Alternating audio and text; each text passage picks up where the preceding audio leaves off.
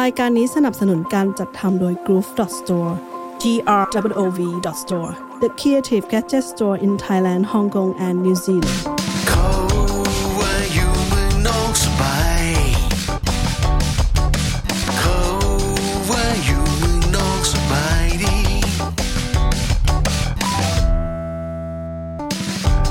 เพราะว่าอยู่เมืองนอกสบายเป็นซีรีส์ที่เกี่ยวกับการย้ายไปอยู่ต่างประเทศของ Group Studio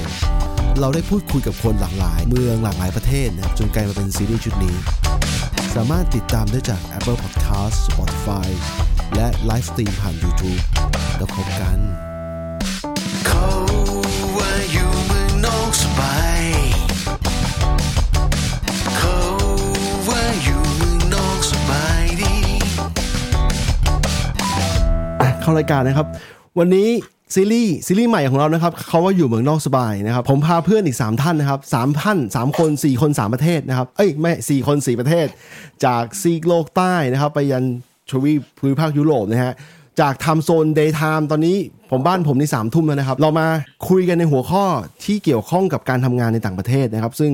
หัวข้อนี้เพื่อนผมคุณนกนะครับเป็นคนทักมาในตั้งแต่เดือนกุมภาพันธ์แล้ว เราก็เลยมาจัดกันในช่วงเวลานี้ เพราะว่าตอนนี้วันนี้สำหรับคนที่อยู่ต่างประเทศเนี่ยเป็น Easter holiday นะครับก็หยุดกันแล้วสำหรับคนไทยก็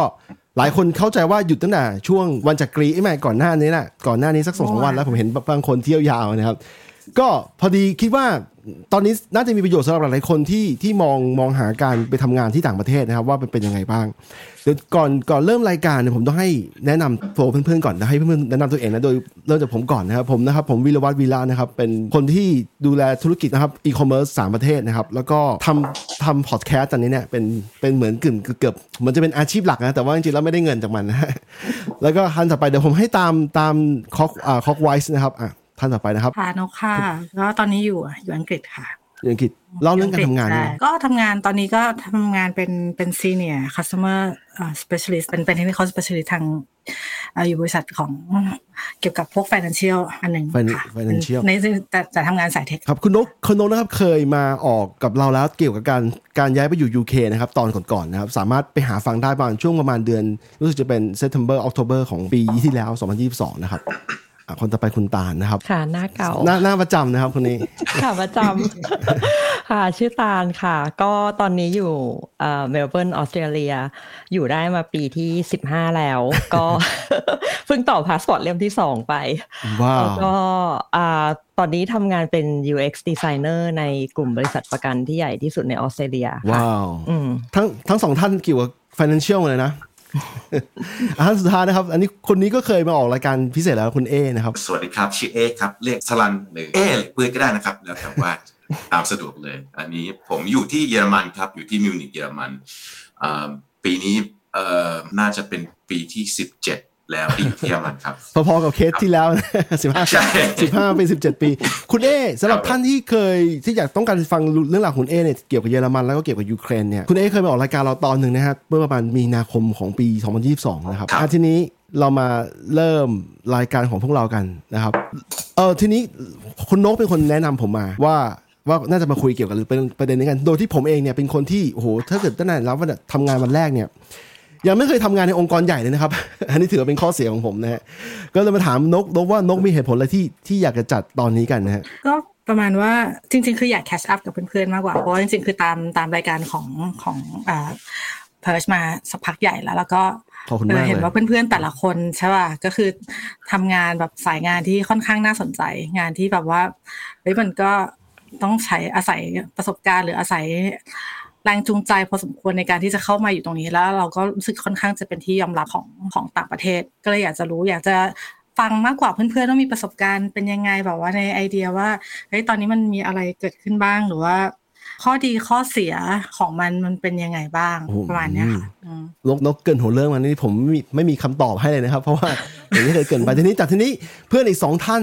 รวมถึงนกคุณนกเองนะครับเพื่อนอีกสองท่านคือคุณตากับคุณเอเนี่ยต่างทำในองค์งานในผ่านงานการทำงานในต่างประเทศมานานมากนะครับอะเดี๋ยวเราจะเริ่มยังไงดีนกเอายังไงดีเอาคร่าวๆไหมว่า แต่ละคนคนทำงานอะไรยังไงกันบ้างละกันเออเนาะเอออาจจะอาจจะเกรินก่อนก็ได้ว่าแบบว่าไอ พวกเราบางทีเขาจะเรียกว่าสายพวกงานออฟฟิศอะจะออกแนวเป็นงานงานสาย professional ใช่ปะคือคนก็จะงงว่าไอ้งาน professional มันคืออะไรวะใช่ปะคือแบบเพราะอย่างถ้าเป็นในในมุมมองของไทยคืองาน professional อาจจะเป็นงานงานบริษัท งาน manager งานหมองานทนายความงานนู่นงานนี่ แต่บางทีคนต่างประเทศเขาจะแบบ professional cleaner ก็เป็นงาน professional เหมือนกันใช่ไหมเงินดีด้วยนะอืมเออหรือว่าอย่างแบบว่าพวกกับช่างประปาเงี้ยก็เป็นแบบ plumber engineer ก็ใช่แต่คือถ้าเกิดแบบสโคปดาวมา พวกเราพวกกลุ่มพวกเราเองก็ออกจะแนวแบบพวก IT professional กันมากกว่า คือทำงานบริษัทอืมพนักงานบริษัทอืมต้องต้องบอกว่าเราโชคดีด้วยไหมที่ที่มาสายนี้ตั้งแต่แรก ตั้งแต่สมัยเริ่มเรียนมหาลัยตอน college อะ college year เนี่ย เพราะว่ามันทำให้โอกาสที่เราสามารถที่จะเลือกทำงานในอนาคตที่ผ่านมา 10 20 ปีที่ผ่านมาเนี่ยมันมันง่ายแล้วมันสะดวกต่อการย้ายประเทศมากกว่าอย่างอื่นหรือไม่หรือยังไงบ้างคิดว่าไงมันบ้างก็มันมันก็ใช่มันก็ใช่ก็คือน้องน้องเริ่มจากเมืองไทย บริษัทเมืองไทยมาก่อนแต่ว่าโชคดีตรงที่ว่าบริษัทมันเป็นเป็น enterprise enterprise ก็คือบริษัทที่ มีสาขาอยู่ทั่วโลกอ่าแล้วน้องก็มีโอกาสมาทำงานที่ที่นี่ที่ที่ลอนดอนที่มันเป็น headquarter อันหนึ่งทางนี้ อืมอืมมันก็เลยแบบแล้วอีกอย่างคือไอทีมันก็เหมือนกับกึ่งๆเป็นภาษาสากลเนาะอืมของหลายๆที่อย่างเงี้ยเวลาที่เอามา apply กับแต่ละประเทศมันก็ไม่ได้ไม่ได้ยากอะไรมากมายในเนื้องานค่ะเออแล้วอย่างตอนนี้อย่างตอนนี้ถ้าถ้าถามน้องน้อง catch up คือน้องน้องไม่ค่อยรู้เรื่องคุณเอเท่าไหร่ว่าตอนนี้เออ๋ออยากฟังเรื่องทำงานแล้วเรื่องเยอรมันโยนเรื่องยุโรปใช่นะฮะอ๋อสสั้นๆคือผมตอนตอนจบลาดกระบังเนาะก็ทำงานอยู่แป๊บหนึ่งแล้วก็ย้ายมาเรียนโทที่ที่เยอรมัน เสร็จแล้วก็หลังจากเรียนจบก็เลยคิดว่าอ่าว่าจะทำงานอยู่ที่สักปีสองปีอะไรอย่างเงี้ยครับ แล้วก็ค่อยค่อยกลับเมืองไทย มันก็ปีสองปีก็กลายเป็นเกือบยี่สิบปีแล้วเออคล้ายๆกันเลยคล้ายๆกันครับก็ก็กะว่าแบบว่าเออเหมือนกับกะจะมาแป๊บเดียวเหมือนกัน มาลองว่าเอ้ยอยู่ได้เปล่าสองสามปี ใช่ไหมใช่เออยาวใช่มาสิบปีแล้วครับจังหวะก็เนี่ยครับผมจังหวะที่เอ๊ะตอนแรกสองปีปุ๊บไอ้จังหวะที่ต่อยาวเนี่ยมันมันมีมันมีโมเมนต์สำคัญในชีวิตไหมตอนนั้นว่าเฮ้ย ไม่กลับดีกว่าต่อดีกว่า ก็คือเหมือนกับว่าอย่างเงี้ยถ้าเกิดว่าเราเราทำงานที่นี่ใช่ไหมครับเหมือนกับว่ามันหลายเรื่องเนาะอย่างอย่างเรื่องแรกเลยคือ ถ้าเกิดที่ผมเห็นหลายคนเนี่ยบางคนเขาก็กลับนะ แต่ว่าเหมือนกับว่าเอิ่มแต่ละคนเขาก็จะวางแผนระยะยาวเนี่ยต่างกัน คือสำสำหรับผมเนี่ยผมคิดว่าผมอาจจะเป็นคนที่เรียกว่าวางแผนระยะยาวในเมืองไทยไม่ค่อยดีมากคือ ตอนนั้นคิดว่าถ้าเกิดกลับไปแล้วเนี่ยจะไปเริ่มยังไงดีนี่คือเป็นอืม question mark ตัวใหญ่มากว่าเอ้ยจะกลับไปแล้วเนี่ยจะเริ่มจะเริ่มยังไงดี ก็เลยก็เลยตัดสินใจไม่กลับ แล้วก็ทำงานเป็นทำงานบริษัทเนี้ยมาเรื่อยๆ เสร็จแล้วมันมันมีจุดพลิกตรงที่ว่าเอ่อผมลาออกจากบริษัท แล้วก็เหมือนกับว่ามาตั้งเป็นธุรกิจ consulting ของตัวเอง คราวนี้มันก็เลยกลับยากแล้วโอ้คุณเอ๊ะได้ได้ตั้งบริษัทก็เลย consulting ของตัวเองนะครับ ครับครับก็มีครับทำทุกอย่างครับตั้งแต่คอนซัลทำความสะอาดบัญชีครับ เออเอ๊ะอะทีเอ๊ะนี้เป็นสายไอก็ทำทีเหมือนกันป่ะคะขอถามขอถามเอนิดนึงก็คือ ตอนที่เอบอกว่าเรียนจบแล้วกลับไปเมืองไทยไม่รู้จะทำอะไรอะ ก็คือคือคิดว่าคือตรงนั้นนะคิดว่ายังไง คือก่อนที่เอจะมาเรียนเอทำงานอยู่แล้วแล้วกลับไปคิดว่าจะแบบเออไม่รู้ว่าจะกลับไปทำงานเดิม หรือว่าจะหางานใหม่ หรือว่าอะไรที่ทำให้เราคิดว่า เอ้ย เราสครัลเกิลในการที่จะกลับไปอยู่เมืองไทย ก็อืมยังไงดีล่ะ คือคือหมายความว่าตอนนั้นผมก็เหมือนกับที่ก็คือปรึกษาเพื่อนๆนะสมัยที่เรียนอืมลาดกระบังด้วยกันเนี่ยแหละ ก็ว่าโอเค ตอนนี้ทำอะไรกันอยู่ เออเอ้ยเงินเงินเดือนเท่าไหนแล้ว แล้วก็ตำแหน่งเอ่อทำอะไรอะไรเงี้ยครับ ผมก็มานั่งนั่งประเมินดู ทุกคนก็มีคล้ายๆกับว่าเอ่อธีมของตัวเองอะเนาะบางคนก็แบบว่าเอ้ยมุ่งหน้าทำงานบางคนเอ่อไปไปทำธุรกิจต่อที่บ้าน บางคนก็เติบโตในองค์กรก็คือว่ามันแล้วแต่แต่ละคนเนี่ยจะโฟกัส เราก็ตอนนั้นก็เลยคิดว่าเอ้ยจริง ๆ แล้วเนี่ยเราเราเนี่ยอยากจะเอ่ออยากจะทำอะไร อยากจะอยู่ที่ไหนมากกว่า ไม่ว่าอยากจะทำอะไรอยู่ที่ไหน ตอนนั้นก็เลยคิดว่าเอ้ยอยู่เอ้ยเราโอเค อยู่เมืองนอกมันก็ไม่มันก็เหมือนเมืองไทยมันก็แล้วแต่คนจะคิดอะเนาะบางคนบอกว่าเอ้ยอยู่เมืองไทยสบายมันอะไรก็ง่าย แต่พอเรามาอยู่เมืองนอกเนี่ยต้องต้องยอมรับว่าปีแรกๆเนี่ยมันก็ลำบากแหละแต่พอเราอยู่มาเรื่อยๆเนี่ยมันก็เริ่มจะเหมือนบ้านเราก็เลยคิดว่าโอเค เอ้ยถ้าเรายังอยู่อ่าที่นี่ได้แฮปปี้อยู่ เราก็เอ้ยอยู่ที่นี่แหละก็เลยตอนนั้นก็เลยต่อไปเรื่อยๆแล้วตอนนั้นก็เลยสนุกกับงานด้วยก็เลย เวลาจากปีเป็นห้าปีหกปีเจ็ดปีมันก็เลยไหลครับอืมครับ ถึงจุดนี้แล้วคิดว่ามันน่าจะยากที่จะกลับไปทำอะไรที่เมืองไทยใช่ไหมพี่เอกแต่ผมผมมันคุยกันอ่าอืมอ๋อมันมันก็ มันก็ยากเพราะว่าผมก็ต้องบอกว่าหลายหลายประมาณสี่ห้าปีหลังมาเนี่ยหลายๆอย่างมันก็เปลี่ยนไปนะไม่ใช่เฉพาะเมืองไทยหรือว่าในในโลกเนี่ยมันก็ว่าเอ้ยคนถ้าเราทำงานเนี่ยมันก็มันก็มี possibility ที่ว่าเราทำงานรีโมทได้อย่างคนทำธุรกิจอะไรเงี้ยครับผมว่ามันมันก็ยังมีช่องทางอยู่ว่าโอเค สามารถหอบไปนู่นไปนั่นไปนี่ได้ แล้วก็เอิ่มเหมือนกับว่าถ้าคนคือคนทำงานมันมันไม่ไม่ไม่ไม่จำเป็นจะต้องอยู่ที่ location A ตลอดใช่ไหมฮะจริงๆแล้วเนี่ยมันก็สามารถจะ move ไปนู่นนั่นนี่ได้อะไรเงี้ยก็ต้องครับผมผมเนื่องจากว่าผมมันคุยแคชอัพแบบเอเป็นประจำนะครับ ก็จะเอเขาบอกว่า เออไม่ใช่ มันมีช่วงหนึ่งที่เอเนี่ย import ไวน์จากยุโรปไปที่ประเทศไทย แล้วมันเกิดปัญหาอะไรบ้างตอนนั้น โอ้โหเอ่มเราก็ต้องเราเราก็ต้องว่าคือเราทำสาย tech อะนะเราเป็นคนอืมทำสาย tech มาเป็นอินเจเนียร์เป็นอะไรมา เราก็ไม่ค่อย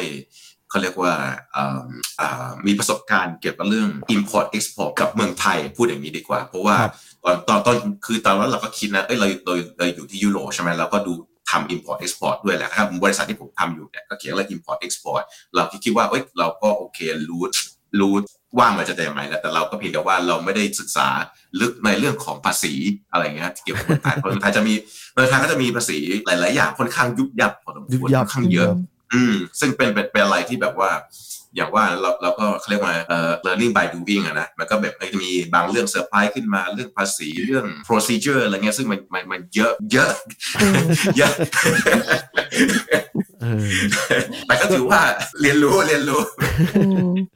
ผมผมจำได้อย่างหนึ่งว่ามีข้อมูลหนึ่งว่าเอเนี่ยไวน์เนี่ยมาจากฝรั่งเศสในราคาประมาณเท่าไหร่นะ แล้วก็ไปถึงกรุงไทยต้องขายเท่าไหร่ถึงจะพอมีพอคืนทุนกลับมา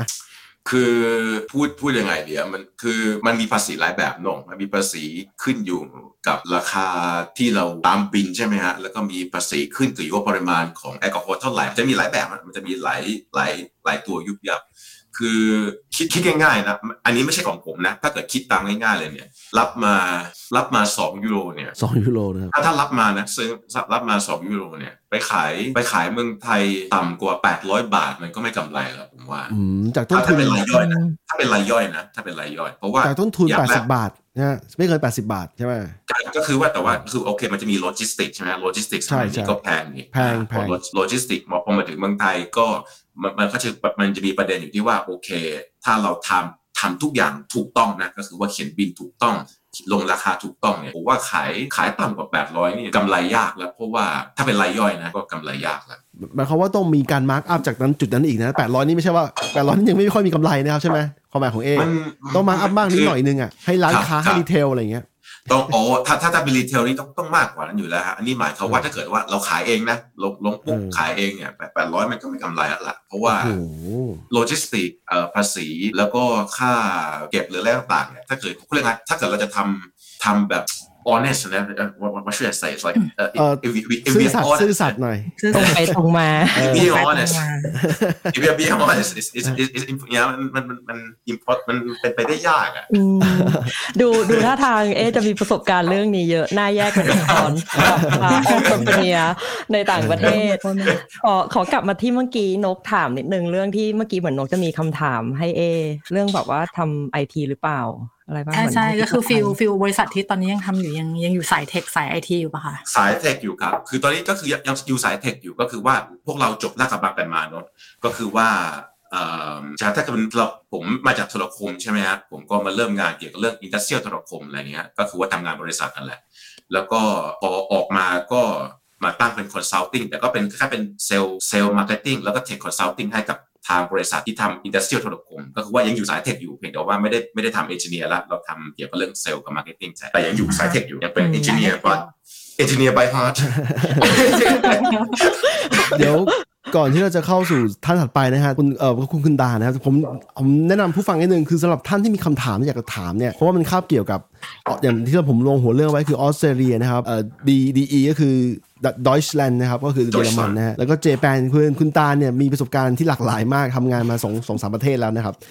นิวซีแลนด์จริงๆแล้วผมก็มีธุรกิจที่นี่แต่ไม่ได้มีอยู่สถานะที่จะมาอธิบายวัฒนธรรมเพราะว่าเราไม่ได้เอาตัวเองเข้าไปจุ่มเข้าไปในนั้นนะฮะแล้วคนสุดท้ายคือ UK คือนกเองนะครับสามารถเข้ามาจอย Discord ที่อยู่ไอ้ QR code ตรงหัวมุมด้านซ้ายบนเนี่ย แล้วก็เข้ามาเพื่อฟังฟังในในใน Discord แล้วก็สามารถขอถามคำถามได้ด้วยนะครับ อันนี้กรณีที่ที่สนใจนะฮะแต่ว่ากรณีเนี่ยตอนนี้มันทดลองระบบอยู่นะครับ บอกไว้ก่อนนะฮะว่าสามารถเข้ามาจอยได้ อันนี้เราเข้าสู่สาวท่านต่อไปนะครับ คนนี้เป็นหน้าประจำของเราเองนะครับคุณตาลวรวันนะฮะเป็นไงบ้างตาลก็ออสเตรเลีย ออสเตรเลียเหรอเอาเอาเรื่องญี่กลับปุ่นต้องกลับเออกกลัลับบไปไปตอนที่จบที่ตอนแรกตอนเรียนนกจบก่อนอ๋อไม่ไม่เรียนจบมันไกลไปจำไม่ได้ใกล้ไปใช่ไหมโอเคขอกลับไปที่เมื่อกี้นกให้นิยามงาน professional นิดนึงเพราะว่าเรารู้สึกว่าเหมือนของออสเตรเลียที่ใช้คำว่า professional อะมันอาจมันอาจจะต่างกับที่ทางอังกฤษใช้ ก็คือทางถ้าพูดคำว่า professional ที่ออสเตรเลีย โดย in general อะจะ refer ถึงงาน white collar แต่อาจจะไม่จำเป็นต้องเป็น white collar เสมอไป มันเหมือนเป็นงานที่อยู่ต้องมีแบบ skill ทักษะพิเศษ หรืออาจจะต้องการใช่หรือต้องการดีกรี หรือเอ่อ qualification ระดับหนึ่งอะไรเงี้ยเออ nurse ไม่แน่ nurse ก็เป็น professional แต่ว่า nurse ไม่ใช่ white collar ใช่ปะเออ ก็คือประมาณนั้น แต่ว่า in general ก็คือก็คล้ายๆพวกงานออฟฟิศแหละ อืมอืมอืมก็คล้ายๆกันใช่ใช่แล้วก็เมื่อกี้อะไรนะ อ๋อ พูดถึงอย่างญี่ปุ่นก่อนใช่ปะหรือพูดถึงเออออสก่อนดี ญี่ปุ่นน่ะคือมันนานมาแล้วมันอาจจะข้อมูลไม่อัปเดตนะ แต่ว่าเอ่ออันนี้ให้พูดถึงวัฒนธรรมองค์กรเลยว่าหรือว่าไงเขาคร่าวๆอะเออคร่าวๆเขาเข้าเหมือนกันนะสมมติว่าเราเราเราเรียนจาก จากเมืองไทยมาเรียนลาดกระบังอืมแบบไทยๆมาเลยอะไรเนี้ยแล้วอยู่ดีๆตาได้มีโอกาสไปทำงานบริษัทญี่ปุ่นอย่างเงี้ยอืมรู้สึกยังไงตอนแรกรู้สึกว่ามันอืมมันยากไหมหรือว่าอะไรไงไหมถ้าถ้าย้อนกลับไปความรู้สึกที่จำได้อะนะคือเพราะว่าเราอะเรียนจบปุ๊บแล้วก็เข้าทำงานเลย คือเราได้งานก่อนเรียนจบแล้วเพราะฉะนั้นอะเราไม่ได้รู้ว่าไอการทำงานองค์กรญี่ปุ่น หรือองค์กรไทยอะมันต่างกันยังไง เพราะเราไม่เคยมีประสบการณ์ทำงานมาก่อน มันมันเป็นเหมือนการแบบเปลี่ยน phase จากนักเรียนเข้าสู่วัยทำงาน ก็เลยรู้สึกว่าเออนั่นคือเป็น step หนึ่งอยู่แล้ว ที่ทำให้เรารู้สึกว่าเออมันแตกต่างอะไรเงี้ยแต่ตอนนั้นเราไม่ได้คิดมาก แต่ว่าพอเขาไปทำงานจริงๆอะก็รับรู้ได้ เพราะว่าพอเราเข้าไปทำงานบริษัทญี่ปุ่นอะเราถูกส่งไปอยู่ญี่ปุ่นปีหนึ่ง แล้วก็พอรับรู้ได้ถึงแรงกดดัน ในสภาวะการทำงานแบบญี่ปุ่นอะไรเงี้ยก็คือถึงเขาบอกว่าเออเฉพาะในบริษัทที่เราทำงานนะ เราไม่แน่ใจว่าที่อื่นเป็นอย่างนี้ไหม ก็คือเขาบอกว่าเออทำงาน8ปดโมงถึง5้าโมงอะไรเงี้ยแต่จริงๆอะก่อน8ปดโมงนี่ต้องมานั่งที่โต๊ะแล้ว แล้วก็ไม่มีทางที่รู้จักโต๊ะตอน5้าโมงได้เออ no way เลยเหรอไม่มีทางเลยโอ้โหเคยโดนเรียกเข้าไปด่าทำมาแล้วทำมาแล้วครับไม่คิดว่าได้อย่างนี้ฉันจะไม่รีเวลเหรอใช่เพราะเพื่อนบอกว่าแค่จะรับโทรศัพท์ใช่ป่ะอืมโทรศัพท์ส่วนตัวในออฟฟิศอะก็ยังแบบลำบากเลยปะเอ่อจำไม่ได้นะขนาดนั้นปะถึงไม่รู้ถึงอะเลเวลนั้น แต่ว่าเอาว่าลุกไปเข้าห้องน้ำบ่อยๆ ก็อาจจะถูกมอง หรือลุกไปโอ้แบบหาของกินที่แพนทรีบ่อยๆ ก็อาจจะถูกมองอะไรอย่างเงี้ยมเออคือเหมือนเหมือนประมาณว่าไม่ต่างกับชีวิตนักเรียนในโรงเรียนที่ต้องใส่เครื่องแบบสักเท่าไหร่ เออเอางี้ดีกว่า เออ ก็ ก็นั่นแหละ ก็คือไม่เคยเลิกงานตรงห้าโมงอะไรอย่างเงี้ย เออแอดลิสจะต้องสับทุ่มสองทุ่ม เคยมากสุดแบบอยู่แบบ เลยเที่ยงคืนไปนิดนึงอะไรเงี้ย แต่ว่าข้อดีของขององค์กรนั้นก็คือ เพราะว่าเราทำงานเหมือนถวายชีวิตให้องค์กร องค์กรก็จะดูแลชีวิตเราอ๋อเออ ก็คือในเทอมของ benefit อะไรอย่างเงี้ย ก็ก็จะได้กลับมา เออ แล้วก็ทีเนี้ยพอเราทำงานไปได้แป๊บหนึ่งอะ เราก็ตัดสินใจว่า เอ้ย พอละอะไรอย่างเงี้ย แบบอยากจะอยากจะแบบไปใช้ชีวิตอย่างอื่นดูมั่ง ก็เลยตัดสินใจเรียนต่อโท ก็มาออสเตรเลีย โดยความคิดแรกเลยอะ แค่คิดจะมาเรียนต่อโทก่อน เหมือนแบบอยากจะเบรกอะไรอย่างเงี้ย เออ ยังอยากใช้ชีวิตอยู่ชีวิตแบบที่ต้องใช้ชีวิต ไม่ใช่ชีวิตที่อยู่ในที่ทำงานเออก็เลยก็เลยมาออสเตรเลียก็เรียนระหว่างที่เรียนเนี่ยก็มีคนแนะนำบอกว่าเฮ้ยแบบโปรไฟล์แบบเนี้ยประสบการณ์ทำงาน จำนวนเท่านี้ปีในสายเนี้ย มันขอ permanent residency ของออสเตรเลียได้ณยุคนั้นนะ เมื่อแบบปี 2009 อะไรเงี้ย ตอนนี้เปลี่ยนแล้วใช่ไหมจากจากวันโอ้นั้นเปลี่ยนทุกครึ่งปี โอ้เออ interesting มาก ใช่ใช่เมื่อก่อนเมื่อก่อนมันจะเอ่อไม่ซับซ้อนเท่านี้จะบอกว่าง่ายกว่ามันก็ไม่ได้ง่าย เพราะว่ามันแล้วแต่คนเออเรียกว่าไม่ซับซ้อนดีกว่า เออ ก็ก็มาแล้วก็มีคนก็บอกว่าเออเนี่ยมันมันสามารถสมัครได้นะ เพิ่มเป็น residency เพิ่มโอกาสในการหางาน ถ้าเกิดว่าจบแล้วอยากทำงานต่ออะไรอย่างเงี้ย เพราะว่าในยุคนั้นอะต้องบอกว่าแบบถ้าไม่ได้ permanent residency อะโอกาสในการเอ่อสมัครงานที่ออสเตรเลียมันจะยากอืมเออ แต่ว่าเดี๋ยวนี้ค่อนข้างรู้สึกว่าค่อนข้างเปิดมากขึ้น เหมือนแบบ เออ เขาเขายอมรับในความหลากหลายมากขึ้นอะไรเงี้ยแต่เมื่อก่อนก็คือ ถึงยูเธอทำงานที่ไหนมาก่อนแบบเป็นระยะเวลาเท่าไหร่ก็ตามอะเขาจะไม่นับเขาจะนับแค่แบบประสบการณ์ที่ออสเตรเลีย เพราะฉะนั้นมันก็เลยเหมือนปิดโอกาสไประดับหนึ่งอะไรเงี้ยถ้าไม่มีวีซ่าแล้วทีนี้พอเราก็เลยอะโอเคงั้นก็ลองดูอะไรอย่างเงี้ย ก็ก็เสียค่าวีซ่าไปเยอะอยู่เออเยอะนี่ยังไงหกหลักเป็นหกหลักของไทยไหมหลักไทยเออใช่หกหลักไทย เออ อันนี้คือค่าวีซ่านี่คือค่าเอเจนซี่ใช่ไหมหรือว่าทนายหรือว่าเอ่อ lawyer ใช่ไหมอเราเราจ้างทนายด้วย application ปะใช่แอปพลิเคชันบวกทนาย เพราะว่าเราเราสมัครไปโดยที่เราไม่รู้อะไรอะไรอย่างเงี้ยเราก็นึกว่ามันมันแบบจะต้องมีก็เลยเสียค่าประสบการณ์ไป เราจะไม่เรียกว่าค่าโง่ ก็คือก็คือตาลขอ residency ก่อน แล้วค่อยมาหางานที่ออสเตรใช่เลียใช่ใช่ก็คือเราเราได้ residency ก่อนเรียนจบเอ่อเกือบเทอมเออ ประมาณนั้น แล้วก็ก็เลยได้โอกาสในการอ่าได้ทำงานที่ออสเตรเลียหลังเรียนจบสัมผัสแรกเป็นไงชิลเลยบ้างใช่ไหมสัมผัสชิลเทียบกับปีญี่สองปุ่นปีแรกโอ้ชิวเรียกหน้ามือเป็นหลังเท้าอาจจะน้อยไปอะไรอย่างเงี้ยเออแบบแล้วแล้วแล้วทีนี้ไม่เรามาดูดูไอ้พวกอืม รายได้ของคนออสเตรเลียโดยเฉลี่ยแล้วนะอืมก็ปรากฏว่าดูเหมือนจะมากกว่าคนญี่ปุ่นเลยนะ ทั้งที่ญี่ปุ่นเขาก็เป็นพวก industrial อะแบบเป็น car maker เป็นอะไรอยู่ มันเกิดมันมันเกิดอะไรขึ้นทำไมทำไมออสเตรเลียที่ดูชิลกว่ากับกับ generate income เยอะกว่าได้เรื่องความชิวเราว่ามันเป็นเรื่อง culture เออ เออ อันนี้มันเป็นเรื่องที่มันเปลี่ยนกันยากอะไรอย่างเงี้ย เออ เออ แล้วก็ถ้าเรื่องอินคัมอะ ดูเหมือนจะได้เยอะ แต่ว่าภาษีเราก็เสียเยอะ เสียเยอะอืมเสียเยอะ เออ อย่างแบบ มันก็แล้วแต่นะว่าเราได้รายได้ต่อปีเท่าไหร่แต่อย่างของเราที่เราเสียก็อยู่ที่ประมาณแบบสามสิบกลางๆอะไรเงี้ยเกือบเท่าสแกนดิเนเวียแล้วนะโอ้เราสู้เขาไม่ไหวหรอกเราไม่อยากจะไปเทียบกับเขาด้วยเออแต่ว่าสิ่งที่เราได้กลับมาเรื่องเบนฟิตจากทางอ่ารัฐบาลอย่างเงี้ย เราก็รู้สึกว่า เออ เราก็โอเคที่เราจะจ่ายให้เขาอืมอืมวันนี้ตาลตาลกับเอ่อเอะตอนที่ทำนี่คือได้ได้โบนัสเป็นเป็นปีปะคือหมายถึงว่าอย่างของเมืองไทยตอนนู้นอยู่เมืองไทยเราจะได้ fix โบนัส ก็คือสมมติเดือนธันวาได้ fix โบนัสทีหนึ่งแล้วก็เป็น performance โบนัสอีกอีกรอบหนึ่งอืมใช่แต่พอน้องมาอยู่อังกฤษน้องไม่มีละ fix โบนัสน้องมีแต่แบบเป็น performance โบนัสอย่างเดียวเพราะฉะนั้นถ้าเกิดเทียบ benefit เอาจริงคือ ถ้าไม่นับเงินเดือน ก็คือสมมติอย่างเรื่องโบนัสเนี่ยนกว่าอยู่ที่อังกฤษโบนัสน้อยกว่าอยู่ที่ไทย แล้วอย่างของอย่างของตาลหรือของเอ๊ะตอนที่อยู่ตอนนั้นนี่แบบคล้ายๆกันปะคะหรือว่าแบบมีมีโบนัสแบบสิบเดือนแบบทางทางเมืองไทยหรือเปล่าอะไรนะให้เอตอบก่อนแล้วกันอ๋อถ้าอันอันนี้อันนี้ผมตอบในลักษณะการทำงานบริษัทนะฮะคือ ที่เยอรมันเนี่ยมันจะมีคือโบนัสเนี่ยภาษีเนี่ยมันจะโดนเยอะ เพราะฉะนั้นเนี่ยการปกติคนที่ทำงานบริษัทนะอย่างเช่นว่าทำ engineer profession หรือว่าทำเซลล์หรืออะไรก็แล้วแต่ที่ทำงานบริษัทเขาเรียกว่าเป็นอะไรครับมีมี contract เป็นรายปีอย่างเงี้ยไม่เป็นไม่ใช่ contract เป็น contract เพื่อเป็นเป็น permanent อย่างเงี้ยฮะแล้วก็เขาก็จะว่าโอเคต่อปีเนี่ยรายได้ตกลงเท่าไหร่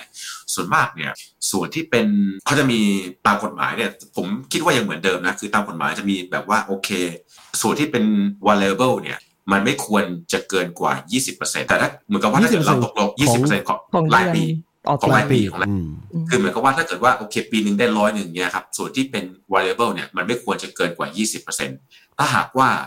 มันเกินกว่า 20%เนี่ย tax เนี่ยมันเป็นมันจะไปอยู่ในอีก bracket หนึ่งในส่วนของ bonus เพราะเพราะฉะนั้นเนี่ยผมผมจำได้เนี่ยสมัยสมัยตอนที่ผมทำงานใหม่ๆใช่ไหมเราเราเอ้ตกลงเงินเดือนเอ้ยมันก็ดีนี่มีโบนัสอย่างนู้นอย่างนั้นอย่างนี้ แต่กลายเป็นว่าพอไอ้ไอ้ไอ้โบนัสที่เป็นส่วนของ bracket นอกเกิน 20%เนี่ยผมจำได้ว่าผมได้ได้น้อยกว่าครึ่งหนึ่งของหลังจาก tax แล้วเนี่ยอย่างเช่นถ้าว่าเอ้ยโอเคโบนัสจ่ายร้อยหนึ่งได้ได้มา 47 อะไรอย่างเงี้ยอืมที่เหลือกันอืมแต่ว่ามันก็ขึ้นอยู่กับว่าโอเค tax เนี่ย เออเราคนคนโสดหรือเปล่า แต่งงานหรือยังมีลูกไหมอะไรอย่างเงี้ยตอนนั้นคือคือผมผมก็คือว่าอะไรเป็น tax คนโสดไงคน tax คนโสดไม่มีลูกก็คือว่าจ่ายเยอะสุดจ่ายเพราะฉะเต็นั้มนเนี่ยจ่ายเต็มเจอเข้าไปครับเราก็เลยโอ้มันก็มันก็เลยเป็นลักษณะที่ว่าก็คือว่าอย่างที่ที่เยอรมันเนี่ยส่วนมากคนอะไรที่เป็นเกี่ยวกับโบนัสผมก็จะดูนิดนึงว่าโอเคหลังจาก tax เนี่ยมันเหลือเท่าไหร่ เพราะฉะนั้นเนี่ยในในโบนัสเนี่ยมันจะไม่มันจะไม่เหมือนเมืองไทยที่แบบว่าเอ้ยบริษัทกำไรดีมากจ่ายโบนัสสิบเดือนเพราะเพราะจริงๆแล้วเนี่ยมันมันเข้ากระเป๋าจริงๆเนี่ยก็จะน้อยเพราะฉะนั้นเนี่ยไอ้ สกีมลักษณะที่ในเมืองไทยลักษณะอย่างเงี้ยจะจะไม่ค่อยมีที่นี่ครับจะจะน้อยกว่าอืมอ๋อมโดนค่าเงินคล้ายๆเลกัยนนะใช่ปะอ่าอืมก็โดนค่าเงินค่าเงินนี่เป็นอะไรที่เจ็บปวดมากสำหรับคนที่อยากจะย้ายประเทศนะคือสมมติว่าอย่างตอนนกย้ายมาเมื่อสิบปีที่แล้ว ค่าเงินตอนนั้นหนึ่งปอนด์เอ้ยหนึ่งหนึ่งปอนด์ใช่ห้าสิบห้าบาท ตอนนี้หนึ่งอืมปอนด์เหลือสี่สิบสองบาท คือโดยทางเทคนิคเงินเดือนลดนะคะโอ้โหได้เป็นเงินปอนด์ได้เงินเป็นเงินปอนด์แต่นกนกต้องส่งเงิน นี้กลับมาให้คนที่บ้านที่เมืองไทยด้วยใช่ไหมหรือว่าไง ถึงถึงว่าแรมันกลดลๆแรงกๆมีแรกๆมีอ๋อแต่เท่ากับว่าหลังๆเท่าหลังๆก็พยายามเท่ากับว่าถ้าเราไม่คิดถึง counter value ของมันน่ะนกก็ยังไปคิดเป็นปอนด์อยู่เหมือนเดิมถูกไหมคือคนที่อยู่ต่างประเทศเข้าใจว่าเราจะคิดเป็นเงินสกุล local ถ้าใครยังคิดเงินสกุลไทยเยอะๆอยู่แสดงว่าแสดงว่ายังไม่ settle down จริงๆอะในในความรู้สึกเราอะนะ ถูกไหมถูกไหมตอนตอนนี้ใช่ใช่ตอนนี้เราเห็นถึงด้วยขั้น advance แล้วเวลาไปเมืองไทยเราจะต้องคิดเงินกลับเป็นเงินปอนด์เพื่อความสบายใจเหมือนกัน ขึ้นอยู่กับว่าแหล่งรายได้เราอยู่ที่ไหน เออ เออ ของนกก็พูดขึ้นมาเลยนึกได้ว่าเออคล้าย ๆ กันแต่ว่าเราอะอ่าอาจจะไม่เรียกไม่รู้ว่าเรียกว่า suffer น้อยกว่านกไหมเพราะว่าตอนเรามาเราคือเรามาเรียนก่อน เออ แล้วเราซึ่งไม่ได้ใช้เงินตัวเองเออ แล้วตอนนั้นน่ะเลทหนึ่งออสเตรเลียนดอลลาร์ถ้าจำไม่ผิดน่าจะสามสิบสองมั้งโอ้เออ เพราะมันโดน GFC อะ เออ แล้วก็แต่ตอนเนี้ยที่ทำงานหาเงินเองอะยี่สิบสามเออหายไปประมาณสามสิบเปอร์เซ็นได้นะสามสิบเปอร์เซ็นเออมันจะเป็นตอนเจ็บปวดตอนน้กลับอยเมืองไทยเวลาเราไปไปเที่ยวเมืองไทยอย่างเงี้ยเนาะแล้วแบบว่าต้องไปจ่ายเงินแล้วแบบเฮ้ยค่าของอันนี้พัดทิ้งเล็กน้อย เวลาค่าครองชีพที่เมืองไทยแพงมาก แพงมากใช่ไหมความรู้สึกของคนอยู่ UK เลยนะแพงมากคือบางแพงมากอย่างนะนี่คือแบบอย่างที่นกบอกเพื่อความสบายใจนก convert เป็นปอนด์เพื่อจะบอกว่าเอ้ยก็เอ้ยใกล้เคียงกับซื้อของที่นี่เลยเออประมาณนั้นเราก็จะได้แบบไม่รู้สึกว่ามันแพงเกินอืมอืมพูดพูดถึงเรื่องค่าครองชีพพอดีพอดีช่วงเนี้ยที่ไทยมันมีร้านร้านเบอร์เกอร์ chain เพิ่งเข้ามาใหม่ น่าจะได้ข่าวกันคือเช็ค Shake Shack ครับที่มาจากสหรัฐอเมริกาแล้วมันไปดังในทั่วไอ ฮ่องกงสิงคโปร์อะไรเงี้ย แล้วสมมติเข้าไทยไปใช่ไหมมีคนถ่ายรูปมาให้ดูว่าเขาจ่ายไปสี่ร้อยกว่าบาทเนี่ยเขาได้มิลเชคแม่ไม่ไม่รู้เครื่องดื่มอะไรนะ ที่เป็นนม base นม base เนี่ยแล้วก็เป็นเบอร์เกอร์ชิ้นหนึ่งนะแล้วก็มีอาจจะมี fries มั้งไม่แน่ใจ ดูมันไม่ดูมันก็เป็นดูก็ดูโอเคนะ แต่ว่าราคามัน 400กว่าบาทในไทย400กว่าบาทไทยแต่ว่าเอาจริงในเบอร์เกอร์ของนิวซีแลนด์ถ้าเข้าใจว่าออสเตรเลียก็หน้าตาเอ้ยราคาประมาณนี้แหละอืมแต่ว่าดูของเราน่าจะได้เยอะดูดีกว่านะ ดูแพงกว่านะ คือของไทยมันดู ไม่ความหมายความหมายคือ คือเรารู้สึกว่า400กว่าบาทเนี่ยที่เบอร์เกอร์ของนิวซีแลนด์ที่เป็นราคา base เนี่ยปรากฏว่ามันดูมันดูดูดูดีกว่า ดูต้นทุนสูงกว่าอืมเมื่อเทียบกับของไทยตอนเนี้ยที่เราเห็นในในรูปที่คนถ่ายมาอืมอะไรแบบนั้นเนี่ยอันนี้ให้ความรู้สึกว่าเมืองไทยมันแพงกว่าอะไรแบบนั้นเนี่ยอืมอาจไม่เป็นไรแต่เรื่องนี้มันเรื่องเรื่องเรื่องย่อยคือ คือเราเห็นแล้วเราค้นพบว่าเออที่นกบอกว่าค่าของชีพไทยแพงกว่าจริงๆนะอาจจะไม่ได้ไม่ได้แพงทุกอย่างไอ้ค่า ค่ากินแบบมื้อถูกๆก็ยังมีอยู่ว่าชีมิลอะแต่ชีมิลเราเขาไม่ค่อยกินนะถูกไหมแบบที่เราพอเราอยู่เมืองนอกสแตนดาร์ดในการกินมันมันมีไหลายเอนปัจเดิมจัยที่ว่าทำไมถึงไม่กินเว้ยเพราะว่าเออหนึ่งคืออ่าเรื่องเรื่องเรื่องท้องอะคือเพราะว่าชีวิตส่วนใหญ่เราใช้ชีวิตอยู่นอกเมืองไทยอะเราท้องเรามันมันมันเซนซิทีฟขึ้นอะ เพราะฉะนั้นถ้าเกิดกลับไปเมืองไทยแล้วไปเฮ้ยนี่เรื่องจริงแล้วแบบเฮ้ยเรื่องจริงในสุ่มสี่สุ่มห้าแล้วคือแบบ อือหือ เอออืมใช่แต่ถ้าอันเกิดนี้ถ้าเป็นคุเรื่ณองจริงใครมาอยู่ชีวิตเมืองนอกนานๆเนาะแล้วกลับเมืองไทยนี่คือแบบเฮ้ยจากเมื่อก่อนเรากินอาหาร อ่าเวลาเราเข็นเข็นอ่าใช่ป่ะแบบว่าอืมอืมพวกเนี้ยได้สบายๆอะตอนนี้นี่คือกลับไปนี่คือสุ่มสี่สุ่มห้าไม่ได้จริงๆเข้าโรงพยาบาลได้ง่ายๆเลยเหมือนแบคทีเรียทางทางโลกมันเปลี่ยนไม่เปลี่ยนแข็งแรงสายพันธุ์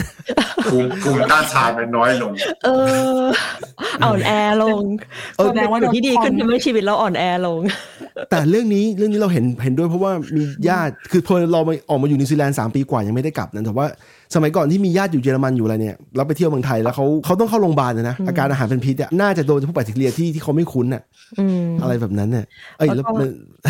ออเป็นหน้าเอแล้วก็เฉยแล้วก็อีกเรื่องก็คืออ่าที่เมื่อกี้เราบอกว่าเออเขาเรียกอะไรกลับไปไทยเรารู้สึกว่ามันแพงอะเออมันแพงอะแพงจริง แล้วก็ plus อีกเรื่องหนึ่งก็คือ เพราะว่าเรากลับไปในใน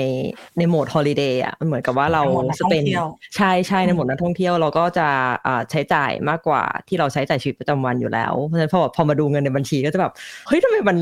หายไปเร็วจังเลยวะเออซึ่งจริง ๆ มันก็คือเราก็ใช้มากกว่าที่เราใช้อ่าที่ต่างประเทศนั่นแหละ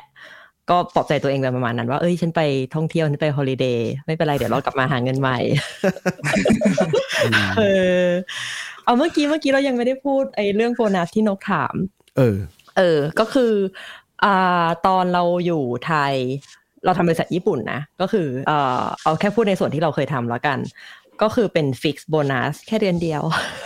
เดือนเดียวเออก็คือเขาก็จะบอกมาเลยว่าปีหนึ่งเนี่ยจะได้เงินเดือนสิบสามเดือนสิบสามเดือน fix เออ ก็คือเหมือนได้โบนัสหนึ่งเดือนอืม เออ ไม่ได้อะไรมากกว่านั้น นอกจาก benefit จากบริษัท แล้วก็พอมาอยู่ที่ออสเตรเลียโบนัสตาม performance ก็คือเขาจะมีเอ่อ half year review half year ไหมวะเออ half year half year review แล้วก็ดูเอาแล้วก็ adjust เอา แต่ว่าเราเราไม่รู้ว่าเขาต้องลงละเอียดขนาดว่าแบบเป็นกี่เปอร์เซ็นต์เหมือนของทาง A หรือเปล่าเราเราไม่ได้เออไม่เคยถามว่ะ เออ แต่เราคิดว่าเขาไม่ได้ให้เยอะขนาดนั้น อืมจากที่เคยได้ หรือ performance เราไม่ดีวะชิลไปเปล่าตามทำพอดแคสต์ทุกวันศุกร์อะไรอย่างเงี้ยเฮ้ยไม่บอกเออเออวันศุกร์เขาก็ไม่มีใครทำงานกันแล้วนะ ตอนบ่ายหลังหลังเข้าเที่ยง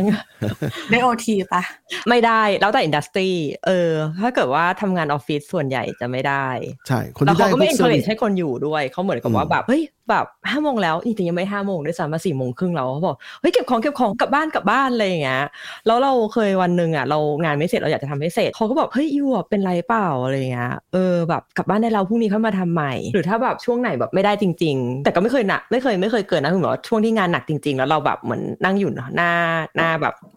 หน้าคอหน้าคอมตัวเองตลอดอย่างเงี้ยเขาก็จะบอกเฮ้ยแบบอยู่ถ้าทำงานชิ้นนี้เสร็จอะแบบพรุ่งนี้อะแบบพักได้เลยนะแบบเหมือนกับวันถัดไปอะพักได้เลยนะครึ่งวันหรือทั้งวันก็ได้อะไรเงี้ยไม่ต้องมาทำงาน เออ กลับมาที่ตอนที่ตาลทำงานบริษัทญี่ปุ่น แล้วตาลบอกว่าหนักสุดๆ คือประมาณเที่ยงคืนกว่าอืมๆตอนนั้นทำอะไรเที่ยงคืนกว่าเนี่ยนั่ง test test test ระบบเหรอะ test เอ่อตอนนั้นเราทำเราตอนที่ทำบริษัทญี่ปุ่นเราเป็น software engineerเออเออ ก็เหมือนเป็นเอ่อ quality QA อะอือืมม อืมรับงานจากซัพพลายเออร์มาแล้วก็ QA ก่อนที่จะส่งให้ถึงญี่ปุ่น อืมอืมประมาณนั้น ก็คือก็ก็คือยิ่งเขาส่งไม่บ่อยให้เรา late อ๋อเราก็ต้องอยู่ทำอะไรอย่างเงี้ยเออแต่มันไม่ต้องด้วยไม่บ่อยใช่ไหมหรือบ่อย ไม่บ่อยในช่วงเวลาไม่บ่อยสั้นๆเที่ยงคืนอะไม่บ่อย แต่สองทุ่มมาบ่อยสองทุ่มก็คือเป็น late ปกติใช่ไหมแบบเออเรียกว่าเรียกว่าปกติดีกว่าเพราะว่าเคยออกอืมห้าโมงหกโมงก็โดนเรียกไปด่าก็ไม่ได้โอทีเหมือนกันใช่ไหม อ่าถ้าของตอนที่ทำที่ของบริษัทญี่ปุ่นที่ไทยได้ แล้วก็ได้ตามตามแบบเขาเรียกตามเวลาที่อยู่อะเหมือนเขาจะบอกว่าเราจำเวลาเป๊ะๆไม่ได้นะแต่สมมติว่าอะถ้าอยู่ถึงทุ่มหนึ่งก็จะได้อ่าหนึ่งจุดห้าอะไรเงี้ย ถ้าเกิดว่าอยู่หลังทุ่มหนึ่งไปอาจจะได้สองสองเท่าเอออมอ๋อเป็นส่วนหนึ่งที่ทำให้ตอนนั้น คืออยู่ดึกก็จริง แต่ว่าเขาก็ตอบแทนมาให้อย่างก็สะไม่สอยากมอยู่นะ มันแบบเออเสียสุขภาพอะเออคือสมัยจริงก่อนต้องต้องนับไปด้วยว่าตอนนั้นอะเรายังเด็กนึกออกว่าอืมเออแบบ mid twenties อะไรอย่างเงี้ย แรงมันก็เยอะจะอยู่ข้ามคืนก็ไหว ขับรถแบบไม่หลับใน เอางี้ดีกว่าขับรถกลับบ้านไม่หลับใน เออ ให้มาทำตอนเนี้ยคือสภาพร่างกายไม่อำนวยจริงๆว่ะ เออเอออะทีนี้นกนกมีสิ่งที่น้อองยากมีจะตอบคำเออเออน้องน้องมีคำถามถามถามเออีกละทำเออทำไมชอบไปถามเอถามเอว่าอย่างตอนเพื่อนน้องอะน้องมีคนหนึ่งใช่ป่ะอยู่อยู่อยู่ฝรั่งเศสเอรู้จักด้วยใช่ป่ะอ๋ก็อคือตมิ้อนนท์แรกๆคือมิ้นท์ใช่เออคือเขา ฮัลโหลมินก็ก็ก็คือว่าเขามาเขาอยู่ที่บริษัทที่ที่เดียวกับหนูนี่แหละใช่ป่ะแล้วเขาก็เป็นแค่ภาษาอังกฤษตอนที่ไปย้ายแรกๆคือเขาก็พูดแต่ภาษาอังกฤษได้อย่างเดียวพูดภาษาฝรั่งเศสไม่ได้ แต่พอมาวันหนึ่งอะบริษัทเขาเริ่มแบบเริ่มพูดภาษาฝรั่งเศสกับมินละแล้วมินก็เริ่มหัดเรียนภาษาอังกฤษใช่ป่ะแล้วหลังจากนั้นบริษัทก็จะไม่พูดภาษาอังกฤษเอ้กับมินอีกเลยเอะเจอปะหรือว่ายังไงก็เป็นเริ่มแต่เยอรมันตั้งแต่ต้นแล้วเออผมว่าขึ้นอยู่กับบริษัทนะตอนตอนสมัยเรียนผมจำได้ว่า คล้ายๆเป็นไปทำคล้ายๆเป็น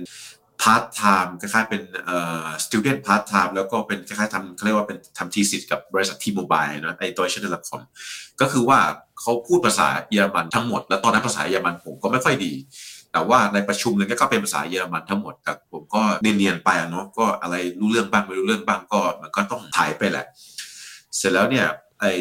เสร็จแล้วตอนที่ผมสุดท้ายเนี่ยผมย้ายมาทำงานบริษัทคล้ายๆกับว่าเขาทำธุรกิจกันในยุโรปเนี่ยครับก็คือว่าภาษา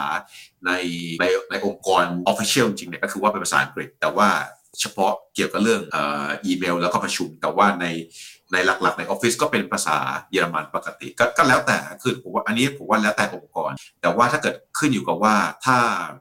อย่างในกรณีของอมิ้นเนี่ย ผมเข้าใจว่าเพื่อนร่วมงานเขาเป็นฝรั่งเศสหมด ก็ขึ้นอยู่ว่าเหมือนคล้ายๆกับที่เยอรมันนะถ้าเกิดว่าเพื่อนร่วมงานเป็นเป็นลักษณะว่าเป็นเป็นคนเยอรมันทั้งหมดก็ก็ต้องก็คือพูดภาษาเยอรมันเป็นภาษาโลคอเป็นภาษาหลักเนี่ยครับ ต้องต้องขึ้นอยู่ว่าแล้วแต่องค์กรแล้วก็แล้วแต่ทีมแล้วก็ culture เนี่ยสำคัญครับอืมแล้วถ้าเกิดสมมติว่าเหมือนกับเราเราอยู่เยอรมันหรืออยู่อยู่ที่ที่ประเทศที่ไม่ได้ใช้ภาษาอังกฤษอะค่ะภาษา local ครับมีผลมีผลกับเราเยอะไหมหางานจริงๆยากไหมแล้วว่าหรือว่าการทำงานง่ายขึ้นไหมคืออะอะอันนี้เอาเป็นเป็น factor ก่อนถามว่าหาถ้าถ้าถ้าถ้าพูดภาษา local ไม่ได้หางานยากขึ้นกว่าไหมอันนี้แน่นอนอยู่แล้วหางานยากขึ้นกว่าแน่เดิมแน่นอนเพราะว่าคู่แข่งเราก็จะเยอะกว่าปกติใช่ไหมครับเพราะว่าก็จะมีคนที่แบบว่าเอ้ย ไอ้เพิ่งย้ายมาหรือว่าอะไรอย่างนี้แต่ว่าพูดภาษาเยอรมันไม่ค่อยได้อะไรอย่างเงี้ยครับโอเค หางานยากกว่าอันนี้ชัวร์อยู่แล้วแต่ว่าถ้าจะถามว่าเทียบกว่าถ้าเทียบกันสมัยชั่วโมงนี้นะฮะชั่วโมงนี้กับสมัย 10 กว่าปีที่แล้วนี่ก็ถือว่าต่างกันเยอะมาก เพราะว่าสมัยนี้เนี่ย เออเขาเรียกว่ามันจะมีโลกมันเปลี่ยนไปนะฮะก็คือว่าโอเคเหมือนกับว่าที่ที่นี่คนเขาพูดภาษาอังกฤษเพิ่มมากขึ้น คือมีบริษัทต่างชาติเข้ามามากขึ้น แล้วก็ในเยอรมันเองเนี่ยก็คือว่าเรียกว่าขาดแคลนแรงงานทางด้านเกี่ยวกับเรื่องไอทีเกี่ยวกับเรื่อง engineer คือเขาขาดแคลนเพราะฉะนั้นเขาก็ก็จะไม่ค่อยมี option ที่ว่าจะหาคน local จริงๆเพราะฉะนั้นเขาก็ต้องเปิดกว้างด้วยว่าโอเคถ้าจะมีมี software engineer มาจากอินเดียหรือว่ามี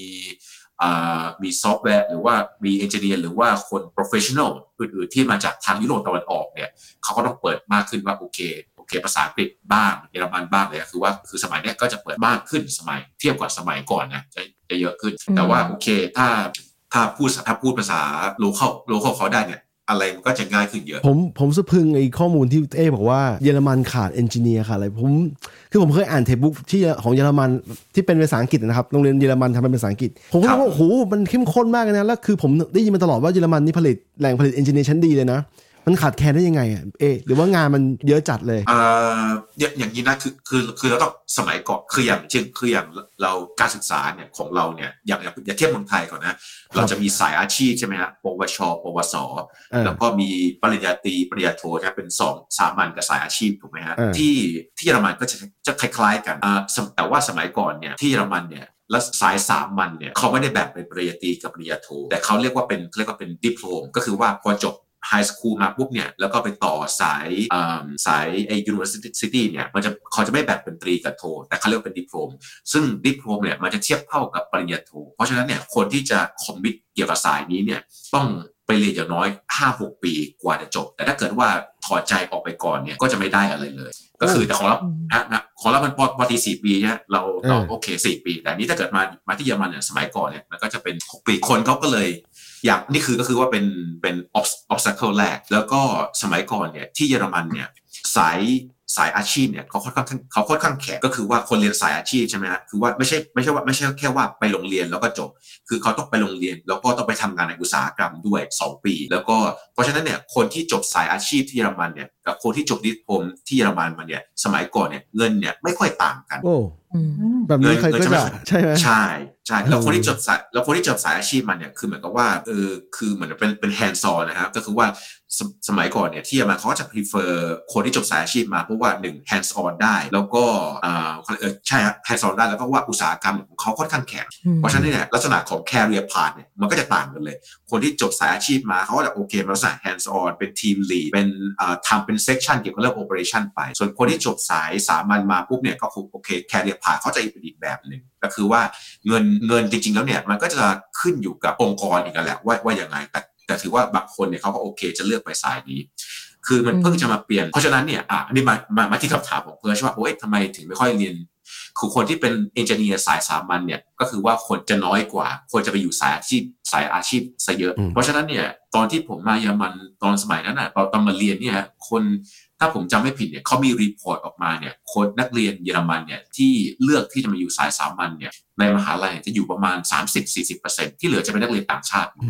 มอ่าเสร็จแล้วเนี่ย เสร็จแล้วเนี่ยตอนเสร็จแล้วตอนนี้เนี่ยสมัยนี้เนี่ยเขาเปลี่ยนละเขาเขาเปลี่ยนจากดิโพลมเป็นเป็นปริญญาตรีกับปริญญาโทก็คือว่าตอนนี้เขาก็เปลี่ยนแล้วเหมือนกันก็คือว่าคนเนี่ยจะมาเรียนปริญญาโทปริญญาตรีกับปริญญาโทเพิ่มมากขึ้น เพราะว่ามันจากเมื่อก่อนเนี่ยมันเป็น 6 ปีใช่ไหมฮะอันนี้ก็จะกลายเป็น 4 ปี 2 ปีอะไรเงี้ยก็คือว่าโอเค สมัยนี้คนก็จะโอเคมาเรียนปอตรีแล้วก็มาทำงานอะไรเงี้ยเพิ่มมากขึ้นอืมครัแล้บวถ้าสมมติอย่างตอนตอน เอจบจากรัฐกระบังใช่ป่ะแล้วมาเยอรมันเลยโดยถ้าไม่ได้มาเรียนต่อเนี่ยคิดว่าแบบต้องยังไงก็ต้องมาเรียนต่อที่เยอรมันก่อนป่ะถึงจะมีโอกาสได้งานสสมัยผมเนี่ยอันนั้นจะง่ายสุด แต่ว่าสมัยนี้เขามีเปลี่ยนกฎละคือสมัยก่อนที่ผมมาเนี่ยมันกฎหมายเขายังไม่เปลี่ยน ก็คือว่าสมัยก่อนเนี่ยถ้าเกิดว่าเราเราคือเรามาเรียนใช่ไหมฮะอย่างน้อยๆเนี่ยโอเค เราได้วีซ่าอยู่ที่นี่แล้วก็เรามีแก็บวีซ่าที่สามารถจะหางาน แต่ว่าสมัยก่อนเนี่ยคนที่จะหางานเนี่ยมันจะค่อนข้างยุ่งยุ่งๆพอสมควรเพราะว่าสมัยก่อนเนี่ยคนจะหาคนต่างชาติที่จะหางานเนี่ย เอ่อเขาเรียกว่านะเอ่อเขาจะมีองค์กรของเยอรมันนะเกี่ยวกับเรื่องเอ่อกรมส่งเสริมงานอะไรเงี้ยครับคือสมัยก่อนเนี่ยถ้าบริบริษัทไหนเนี่ยจะจะจ้างคนต่างชาติเนี่ยเขาจะต้องไปโพสต์ก่อนว่าไม่มีคนเยอรมันเนี่ยต้องการงานนี้ถ้าหากว่ามีคนเยอรมันบอกว่าโอเคเอ้ยฉันต้องการงานนี้บริษัทเขาลองสัมภาษณ์แล้วก็มีโปรเซสไปเพราะฉะนั้นเนี่ยคนต่างชาติจะหางานในเยอรมันจะยากสมัยก่อนนะเสร็จแล้วเนี่ยเขาเพิ่งมาเปลี่ยนกฎหมายตอนหลังเนี่ยโอเคเขายกเลิกตรงนี้ไป ถ้าหากว่าบริษัทบอกว่าโอเค คนต่างชาติทำงานได้เขาเขาก็ไม่จำเป็นต้องไปผ่านไอ้ process โพสนี่แหละก็คือว่าสามารถจ้างได้เลย แล้วก็สมัยนี้เนี่ยยิ่งง่ายกว่าเดิมอีก เพราะว่าสมัยนี้เนี่ยในเยอรมันเนี่ยเขาก็มีคล้ายๆ แบบว่าเป็นเขาเรียกบลาชายหรือ blue card green card ก็คือว่าถ้าถ้าบริษัทบอกว่าโอเคฉันต้องการ software engineer คือคือเขาจะมีกฎนะว่าโอเค งานที่เกี่ยวกับเรื่อง engineering ทางด้านซอฟต์แวร์เกี่ยวกับเรื่องนี้นู่นนั่นนี่อย่างเงี้ยครับถ้าหากว่าคุณต้องการแรงงานต่างชาติแล้วคุณจ่ายแล้วบริษัทจ่าย เท่าเท่านี้จ่ายภาษีเท่านั้นเท่านี้สามารถจะคือเพื่อถ้าเกิดบริษัทต้องการสปอนเซอร์เนี่ยมันจะง่ายกว่าเดิมเยอะละคือเขาเปลี่ยนกฎหมายแล้วเพราะฉะนั้นเนี่ยถ้าเกิดคนบอกว่าโอเคจะมาจะมาทำงานที่เยอรมัน มันก็จะ ถ้าบริษัทโอเค จ่ายเงินถูกต้องตามกฎหมาย แล้วก็ไอตัวลักษณะงานเนี่ยอยู่ใน bracket ที่เรียกว่าเป็น green card หรือไอ้ green card หรือว่าเราไอ้ green card หรือ blue card เนี่ยก็จะง่ายกว่าเดิมเยอะ เพราะฉะนั้นเนี่ยสมัยนี้จะง่ายกว่าเดิมคล้ายๆของออสเตรเลียเลยอะคือในช่วงท่อนแรกอะที่บอกเป็นอ่าเยอรมันสมัยก่อนอะที่บอกว่าต้องให้ครับคนของโลเคอลได้ก่อนอะอันนั้นน่ะรู้สึกว่าจะคล้ายๆสิงคโปร์ตอนนี้ก็คือเขาจะต้องการให้คนของประเทศเขาเอามีโอกาสก่อน เหมือนเขาบอกว่าต้องมีแบบว่า หาแล้วแบบ certain period of time หรือว่า certain period of number of people ประมาณเนี้ยเราหาไม่ได้เขาถึงเปิดรับคนต่างชาติ อันนี้เป็นสิงคโปร์ตอนนี้ แล้วก็ในส่วนของออสเตรเลีย เรื่องที่บริษัทสปอนเซอร์อะคล้าย ๆ กันก็คือเอ่อแต่ว่าบริษัทมันก็จะมีเงื่อนไขอีกเหมือนกับว่าบริษัทต้องมีรายได้เท่าไหร่ แล้วก็เอ่อเงินเดือนขั้นต่ำใช่เงินเดือนขั้นต่ำอะไรอย่างเงี้ยเออแล้วก็มันก็จะมีเอ่อ criteria ยุบยับอยู่ข้างหลัง ซึ่งสุดท้ายก็กลายเป็นว่า ไม่ค่อยมีบริษัทที่อยากจะสปอนเซอร์ในเคสของออสเตรเลียนะอืมอืมเอ็นคล้ายๆอังกฤษเหมือนกันคล้ายกันใช่คล้ายกันเลยเออทั้งหมดที่ใช่ทำให้ทำให้เรารู้สึกว่าคนไทยที่อยากจะไปต่างประเทศตอนนี้เนี่ยโอ้ตัวมันมันต้องมีมันมันต้องคือมันต้องหาทางคือเพราะว่าทุกอย่างเป็นกำแพงให้เขาหมดเลย มันก็ต้องหาทางไม่ว่าจะจะมาในสมมติต้องสะสมเงินเยอะพออะไรอย่างเงี้ยหรือมามาเรียนหนังสือก่อนอะไรอย่างเงี้ยมันอืมมันเลยกลายเป็นว่าต้องทำลายกำแพงอันนี้ไปนะอืมเออเข้าใจมันอไม่ยู่ใช่แค่เราเรา skill หรือเรามีเงินไงบางทีเราเรามี skill เรามีเงิน แต่ว่าบริษัท ไม่พร้อมที่จะสปอนเซอร์เราก็เยอะใช่ป่ะเพราะว่าการที่เขาสปอนเซอร์เรา บริษัทเขาต้องเสียทั้งทั้งเงิน แล้วก็เสียทั้ง process หลาย ๆ อย่าง มันยากสำหรับเขาพอสมควร เพราะฉะนั้นคือใช่การรับคนโลคอลก่อนมันก็จะจะง่ายกับเขามากกว่า อือืมมคือจริงๆมีคนถามผมหลายคนเหมือนกันนะตอนผมกลับไปเมืองไทยเนี่ยก็เหมือนกับว่าเอ้ยเอ้ยอยากจะมาเราจะต้องทำยังไงอะไรเนี่ยคือผมว่าไอ้เขาเรียกว่าเป็นกำแพงที่เพิร์ชว่าเนี่ยมันจะมีหลักๆเลยนะที่ผมเห็นเนี่ย ก็จะมีอยู่สองอย่างคืออย่างแรกเลยคือภาษา คือก็ต้องยอมรับแหละว่าเราเราอยู่เมืองไทยเนอะเราไม่ค่อยได้ใช้ภาษาอังกฤษเนี่ยมันก็พอพอพอพอพอภาษามันมันไม่ได้เนี่ยมันก็จะเป็นกำแพงแรกละจะหางานยังไง จะไปสัมภาษณ์ยังไง อันนี้อันนี้คือกำแพงแรกเลยกำแพงที่สองคือ skill set คือเหมือนกับว่าถ้าหากว่าเราเราอยู่เมืองไทยฮะอย่างอย่างเราต้องบอกว่าเราต้องยอมรับก่อนว่าสายเราเนี่ยค่อนข้างสบายสุดก็คือว่าสาย tech นะสาย engineer เนี่ยมันค่อนข้างอืมหางานง่ายกว่าสายอื่นก็ต้องยอมรับตรงเนี้ยนะแล้วก็แล้วก็สาย tech engineer หมอพยาบาลอะไรเงี้ยเกี่ยวกับเรื่อง healthcare เนี่ยสายพวกนี้เนี่ยเป็นอะไรที่ demand มันมีอยู่แล้วไงฮะ demand มันมีอยู่แล้วเนี่ยเพราะฉะนั้นเนี่ยพอภาษาได้มีสามารถไปทำใบ cert หรือว่าทำ เป็นผ่าน qualification qualification เขาเนี่ยมันก็จะมีช่องทางอยู่แต่ถ้าเกิดว่าเราเราอยู่ที่เมืองไทยแล้วเราภาษาไม่ได้ แล้วก็ตัว qualification เนี่ยมันมันไม่ได้เนี่ยมันก็จะยากแล้วเพราะว่าเราไปมันก็ไปสู้กับ candidate อื่นเขายากอืมแล้วก็ภาษาเนี่ยสำคัญมาก เพราะว่าเหมือนกับว่าถ้าเกิดเรามายุโรปใช่ไหมฮะเราก็ต้องนึกเราก็โอเค คู่แข่งเราเนี่ยไม่ไม่ใช่แค่คนไทยใช่ไหมโอเค ถ้าเกิดว่า ในยุโรปเองเนี่ยก็จะมีทางยุโรปตะวันออกที่อยากจะมาทำงานทางยุโรปตะวันตกนะอยากจะมาทำงานที่ยูเคทำงานที่ฝรั่งเศสทำงานที่เนเธอร์แลนด์ที่เยอรมัน พวกนี้เนี่ยภาษาอังกฤษต้องยอมรับเพราะว่าเอ้ภาษาอังกฤษเขาเขาเขาดีดีกว่านะภาษาอังกฤษตอนนี้ก็ดีกว่าเรา แล้วก็เขาเติบโตมาในลักษณะที่ว่าพูดสามภาษาได้เป็นเรื่องปกติใช่ไหมครับบางคนเนี่ยเติบโตมาอย่างคนคนอยู่โปแลนด์เนี่ยโอเค บางคนเนี่ยพูดเหมือนกับว่ามีญาติเป็นมีญาติเป็น มาจากทาง root ทางเยอรมันเนี่ยโอเคเติบเติบโตมาพูด Polish พูดอังกฤษพูดพูดเยอรมันเป็นเป็นคือคนพูดสามภาษาได้นี่เป็นเรื่องปกติไปแล้วเพราะฉะนั้นเอ๊ะพูดได้กี่ภาษาหัวสัตว์ สามสามสามนะครับสามสามสามเออแต่ว่าแต่ว่าคือแต่คือเราไม่ใช่ native เนี่ยเราเป็น native ไทยใช่ไหมฮะเรามีอืมภาษาอังกฤษผมก็ไม่ไม่ไม่คือมันไม่ใช่ native เนี่ยแต่ว่าบางอืมคนยุโรปเนี่ย native สามภาษาเป็นเรื่องปกติใช่ไหมอืมอืมครับก็จะยากแล้วใช่ข้อแล้วดีมันก็จะมีเรื่องของพวก referral อีกเนาะเพราะว่าถ้าเกิดเราไม่เคยทำงานที่ออสเตรเลียไม่เคยทำงานที่อังกฤษอย่างเงี้ยการจะมาหางานที่เนี่ยค่ะ ต่อให้เรามี skill บางทีก็ยากนะเพราะเขาไม่รู้จักเรา แต่ถ้าเกิดสมมติเราได้งานครั้งแรกแล้วใช่ป่ะแล้วเราอยากจะเปลี่ยนงานที่หลังอะอันเนี้ยอะมันจะง่ายขึ้นถ้าไม่นับเรื่องสกิลเนี่ยเมื่อกี้ผมเห็นนกโคลิสเกี่ยวกับเรื่องเกี่ยวกับ qualification เกี่ยวกับดีกรีเมื่อกี้เอ้พูดไปอะผมค้นพบว่าอย่างหนึ่งนะว่าเอาเอาเอาแค่ดีกรีก่อนนะดีเอ่อ school อะ degree from school เนี่ย from university เนี่ย ทางอย่างนิวซีแลนด์เนี่ยเขาแทบจะไม่ recognize degree จากเมืองไทยเลยนะ มีน้อยมากที่แต่เขายังให้โอกาสอยู่คือถ้าเขาไม่ recognize เนี่ยคุณก็สามารถที่จะยื่นอะไรสักอย่างหนึ่งที่ที่ที่แสดงว่ามันเป็นเท่าเทียบเท่ากัน แต่คือจะบอกว่าดีกรีจากเมืองไทยเนี่ยมันมีปัญหาอยู่บางในแง่ที่ว่าเขาไม่ recognize อันนี้คือพูดถึงเอามาสมัครงานใช่ปะใช่ใช่เอามาสมัครงานหรือเอามาเอามา ประกอบวิยื่นประกอบวีซ่าอืมกรณีสมมติสมมติต้องการจะของ NZ จะมีระบบสกอร์อยู่เขาเขาก็มองว่าถ้าคุณจบปริญญาตรีปริญญาโทปริญญาเอกเงี้ยสกอร์ก็จะไม่ไม่เท่ากันก็จะเหลื่อมล้ำกันไป แต่ว่า เขาพอคุณบอกว่าคุณจบมาเนี่ยเขาต้องขอดูว่าคุณจบจากไหนจบอะไรมาอืมอืมแล้วเขา rec แทบจะไม่ recognize มันเลยด้วยซ้ำเอ่อถ้าเป็นของออสเตรเลียในเรื่องถ้าจะขอวีซ่าอย่างเงี้ยเหมือนเขาจะมี list ของสถาบันที่เขา recognize อยู่ ใช่ใช่เออแต่ว่ามันก็ยังยุ่งยากอยู่ดีในเรื่องของอ่าพวก transcript หรือว่าวิชาที่เคยเรียน เพราะว่าต้องเอาไปแปลเป็นภาษาอังกฤษแล้วก็เอาไปเทียบ อันนี้อันนี้ถ้าพูดถึงที่มันไทยกับวีซ่าก่อนนะ ก็คือสมมติว่าอย่างเราเรียนวิศวะมาอย่างนี้ใช่ปะ เออมันก็จะมีองค์กรที่ตรวจสอบว่า เอ้ย แบบมันวิชาพวกเนี้ยมันเทียบเท่ากับของที่นี่จริงไหมอย่างเงี้ยถ้าเกิดมาทางสายคอมสายโปรแกรมเมอร์เขาก็จะมีlist เทียบของเขาหรือถ้าไปทางสายอื่นเขาก็จะมีองค์กรที่ดูแลเรื่องพวกนี้อยู่เพื่อเทียบกันว่าเฮ้ยแบบมันมันเทียบเท่ากับของที่นี่ไหม แต่ถ้าพูดถึงในเรื่องอ่าสมัครงานอย่างเงี้ยถ้าเป็นเมื่อก่อนเอาเอาแบบสิบปีที่แล้วอะไรเงี้ยเออ ถ้าจบจากที่ไทยมาแล้วมาสมัครงานที่นี่โดยตรงเลยอะโอ้แบบไม่ recognize เลย at all ไม่ไม่คิดไม่คิดจะตรวจสอบไม่คิดจะอะไรเพราะมันไม่ใช่เรื่องของเขาไงนึกออกปะเออทำไมเขาต้องไปยุ่งยากเขามีคนแบบเยอะแยะที่เขาสามารถแบบทำได้ง่าย ๆ เออ ก็คือไม่ recognize เลย at all เออ ก็คือคนก็จะมาทางผ่าที่ว่ามาเรียนปริญญาที่นี่อีกใบ คล้ายๆของเราอย่างเงี้ย ก็คือเรียนปริญญาที่นี่อีกใบ เขาก็จะได้ของไหนว่าอ๋อ เรียนคอร์สนี้จากมหาลัยนี้อะไรอย่างเงี้ย มันก็มันก็จะหางานง่ายขึ้น บวกกับวีซ่าที่สามารถทำงานได้ แล้วเขายอมรับ เออ อืม น่าแต่จะประถ้ามาณสมมติว่านี้ทำทำงานไปแล้วสักพักหนึ่งคิดว่าเป็นยาโทสำคัญปะหรือว่าแบบว่าพวก certificate เพิ่มเติมเลยเนี่ยเอ่อปริญญาโทไม่สำคัญคนที่นี่ ไม่แทบไม่มีคนเรียนปริญญาโทเลยอะถ้าน้อยมากเหมือนกันโอ้โหแบบค่ะคือถ้าเขารู้ปุ๊บนี่แบบโหแบบ ชอบเรียนหนังสือเออเอออะไรอย่างเงี้ยเหมือนจะมองเราเป็นแบบพวกเนิร์ดอะไรอย่างเงี้ยเออคือคนที่เรียนโทอะ ส่วนใหญ่จะไปทางสายแบบบริหาร หรือไม่ก็แบบพวกทาง healthcare เพราะว่า healthcare มันจะต้องต่อวุฒิขึ้นไปเรื่อยๆ ถูกปะเออ แต่ถ้าแบบมาแบบรออะพวกรอรอดีกร รีออะรอใช่ไหมมันไม่จำเป็นนะเหมือนอเมริการป่ะขาดของมันนะ คือของที่นี่เหมือนกับว่าอืมถ้าจำไม่ผิดนะ ถ้าถ้าผิดก็ไม่ต้องฟังเออก็คือเหมือนอยู่ต้องจบดีกรีอะไรก็ได้มาก่อนบาเชเลอร์แล้วค่อยมาต่อรอได้ อืมถ้าจำไม่ผิดจะเป็นอย่างนี้ เหมือนกับพวกสายอ่าเฟสหมอก็เหมือนกันเฟสเวทอ่านี้อะไรนะอืมสัตวแพทย์เออหสัรืตอวว่าแพทย์ใช่หรือว่าเป็นหมออย่างเงี้ยก็ต้องจบบาเชเลอร์ในทางบาเชเลอร์ไฟอะไรก็ได้มา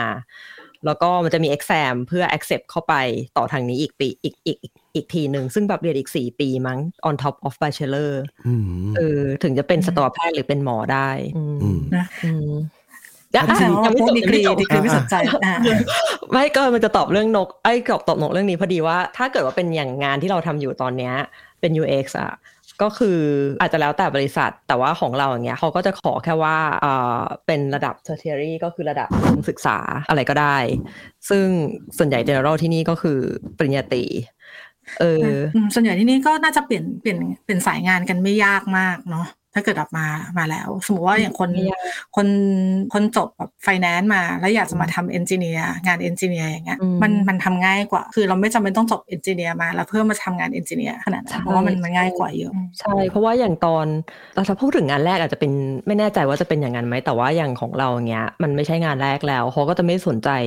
วุฒิการศึกษา ว่าจบสายสาขาอะไรมาเขาอาจจะแค่ดูผ่านอ๋อแบบ you มีแบบ master degree แค่นั้นเอง เราก็อาจจะแบบเป็นหัวข้อชวนคุยเฉยๆ แต่ว่าสิ่งที่เขาโฟกัสจริง ๆ คือประสบการณ์ทำงาน เคยทำอะไรมาทำอะไรได้บ้าง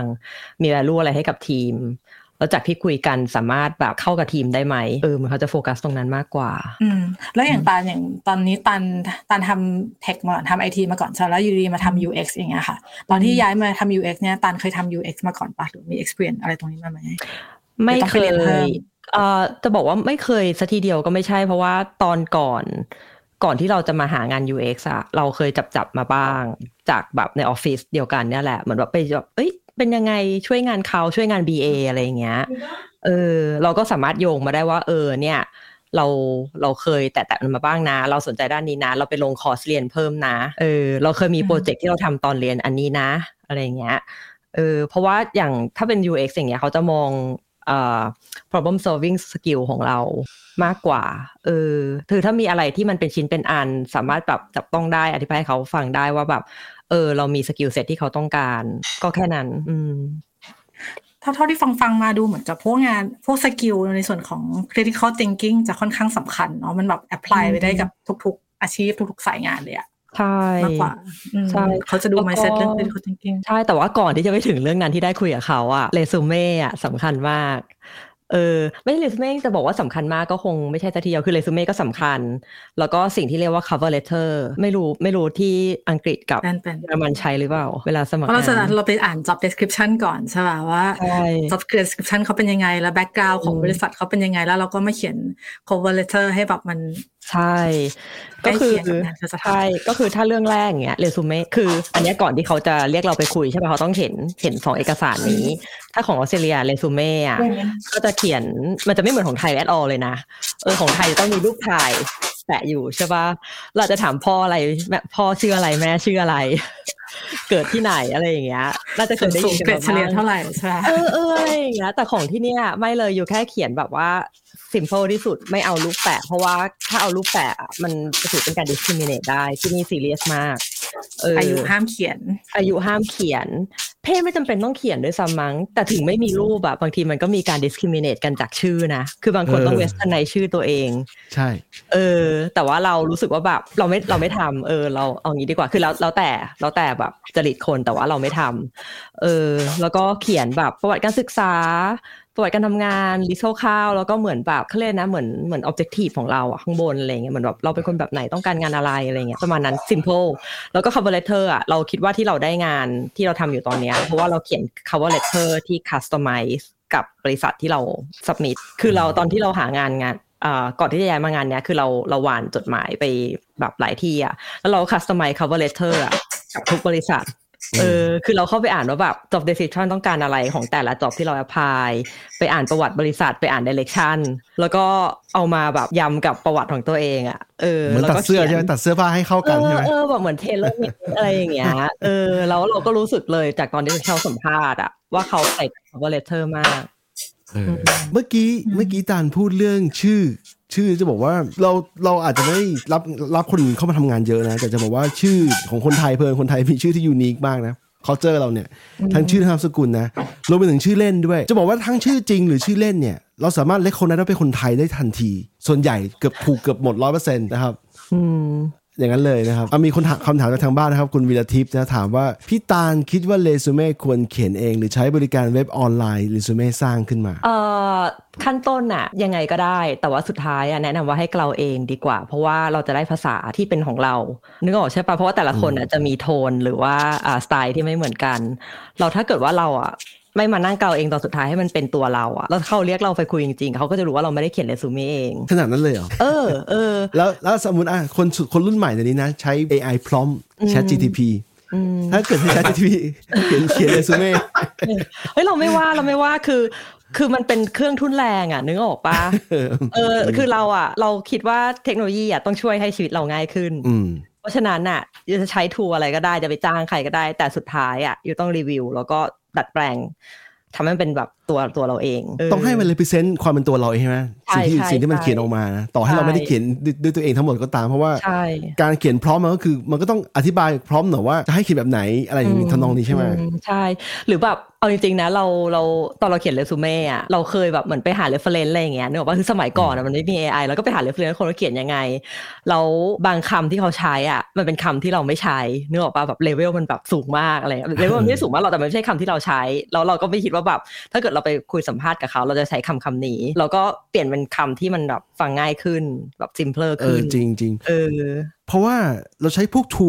ทูตรวจจับพวกแกมมาหรือคำศัพท์อย่างแกมแกมมารีที่ใช้อยู่นะ มันต้องคอยบอกนะคำเนี้ยมันเปลี่ยนเป็นคำนี้ดีกว่าอะไรอย่างเงี้ยที่มันอาจจะง่ายกว่า หรือว่าคำเนี้ยโดนใช้เยอะเกินไปโดนใช้บ่อยเกินไปอืมก็จะเปลี่ยนเป็นอีกคำหนึ่งที่มันที่มันทำให้การอ่านลื่นไหลและทำนองเนี้ยอืมเอาพวกนี้มีผลหมดเลยนะใช่ถ้าเกิดใช่เราจะออกแบบให้คนมันอ่านไหลลื่นเนี่ยเพราะบางคำบางคำที่มันยากไปมันก็กลายเป็นเหมือนลิเกหน่อยในแง่ของภาษาอังกฤษอะนะ ภาษาไทยก็มีคำแบบนี้นะครับ อธิบายคร่าวๆประมาณนี้นะฮะทีนี้ทีนี้เห็นผมเห็นตาลเขียนในใน agenda เนี่ยมีเกี่ยวเรื่องของ diversity and inclusion นะฮะซึ่งผมเข้าใจว่าเรื่องกรณีเนี้ย UK กับกับเยอรมันนี้น่าจะมี มีประเด็นพอสมควรเกี่ยวกับเรื่องนี้อะเรื่องคนแรกก่อนอะให้ให้ตาลตอบก่อนไหมเจ้าของคำถาม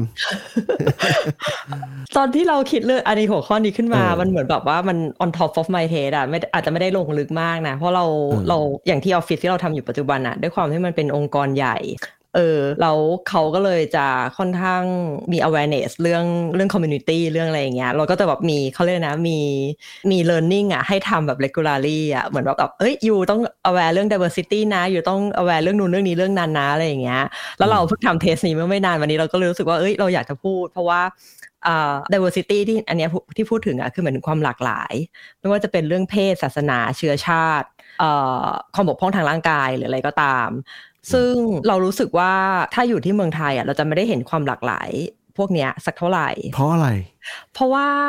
เอ่อเอาง่าย ๆ อย่างถ้าอยู่เมืองไทยอย่างเงี้ยเออในออฟฟิศอะหน้าตาก็ก็จะแบบคล้ายๆกันแบบเนี้ยมันจะแบบไม่ได้แบบ vary มาก อาจจะมีคนต่างชาติบ้าง แต่ถ้าเกิดเราเห็นคนต่างชาติในบริษัท เราก็จะมี reaction แบบหนึ่งละถูกปะ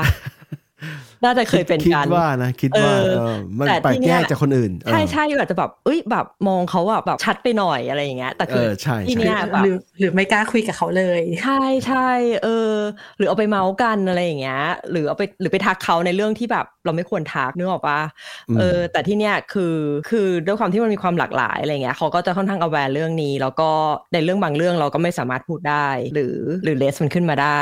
อย่างเช่นเรื่องเชื้อชาติหรืออะไรอย่างเงี้ยเออเรื่องเชื้อไม่ชาติศาสนาสีผิวเป็นอะไรที่แบบไม่ควรจะไปโอ้อืมสำคัญมากใช่ใช่แล้วก็อย่างเรื่องตอนเนี้ยที่เขามี awareness กันเยอะๆก็เรื่องเรื่องเพศก็คือเอ่อ LGBTQI+ เออคือมันเซนซิทีฟมากนะเออเอาจริงๆคือมันเซนซิทีฟมากกว่าที่เราคิด เอออมเอาอย่างง่ายๆเลยอะแค่คำเรียกแทนตัวเองอะ he she อย่างเงี้ยเออเป็นเดมบางคนอย่างเงี้ยใช่บางคนก็ prefer ให้เป็น they them เออเออซึ่งสำหรับบางคนน่ะเอาจริงๆ in general เขาอาจจะ prefer เขาเขาอะ อยากจะให้เราถามเขาว่าแบบอยากจะให้ใช้อะไรอยากให้แบบไหนใช่ไม่ได้ว่าอะไรอะใช่เขาจะบอกว่าเขาไม่ออกเฟนนะ เออ ประมาณนั้น ซึ่งเรื่องพวกเนี้ยต้องต้องเรารู้สึกว่ามันมันมันต้องระวังในกาใช่รแล้วก็ไม่ไม่ควรจะไปแบบเหมือนไปไปเรียกเขาด้วยสรรพนามที่ที่ไม่ใช่ชื่ออะใช่ป่ะคือสมมติว่าคือเราเราจะ refer ถึงตาลเราก็จะพูดว่าตาล คือเราจะไม่พูดว่า the Asian girl อะไรแบบเนี้ยคือเราไม่ควรจะไปพูดอะไรแบบเรื่เนี้อยงใหญ่นะคำนี้ แรงใช่เอาจริง ๆ นะคือแบบอย่างอ่าพวกคำง่ายๆอะแม้กระทั่งอยู่ในนอก environment การทำงานอะ ถ้าคุยกับคนที่ที่ sophisticate หน่อยอะ อย่างถ้าเกิดว่าขอโทษนะแบบถ้าคนไทยพูดกันอาจจะบอกเอ้ยแบบคนดำคนนั้นอะไรอย่างเงี้ย ถ้าแปลเป็นภาษาอังกฤษอะก็จะแบบ that black person Color that guy อะไรอย่างเงี้ยใช่ black color แต่ที่เนี้ยบางคนอะเอาใจคำว่าเหมือนแบบ dark skin dark complexion อะไรอย่างเงี้ยนึกออกว่าคืออมไม่ใช่เป็นไม่ใช่เป็น color ออกมาเออซึ่งเรื่องพวกเนี้ย ก็เซนซิทีฟแล้วก็เอามาพูดในที่ทำงานไม่ได้เหมือนกัน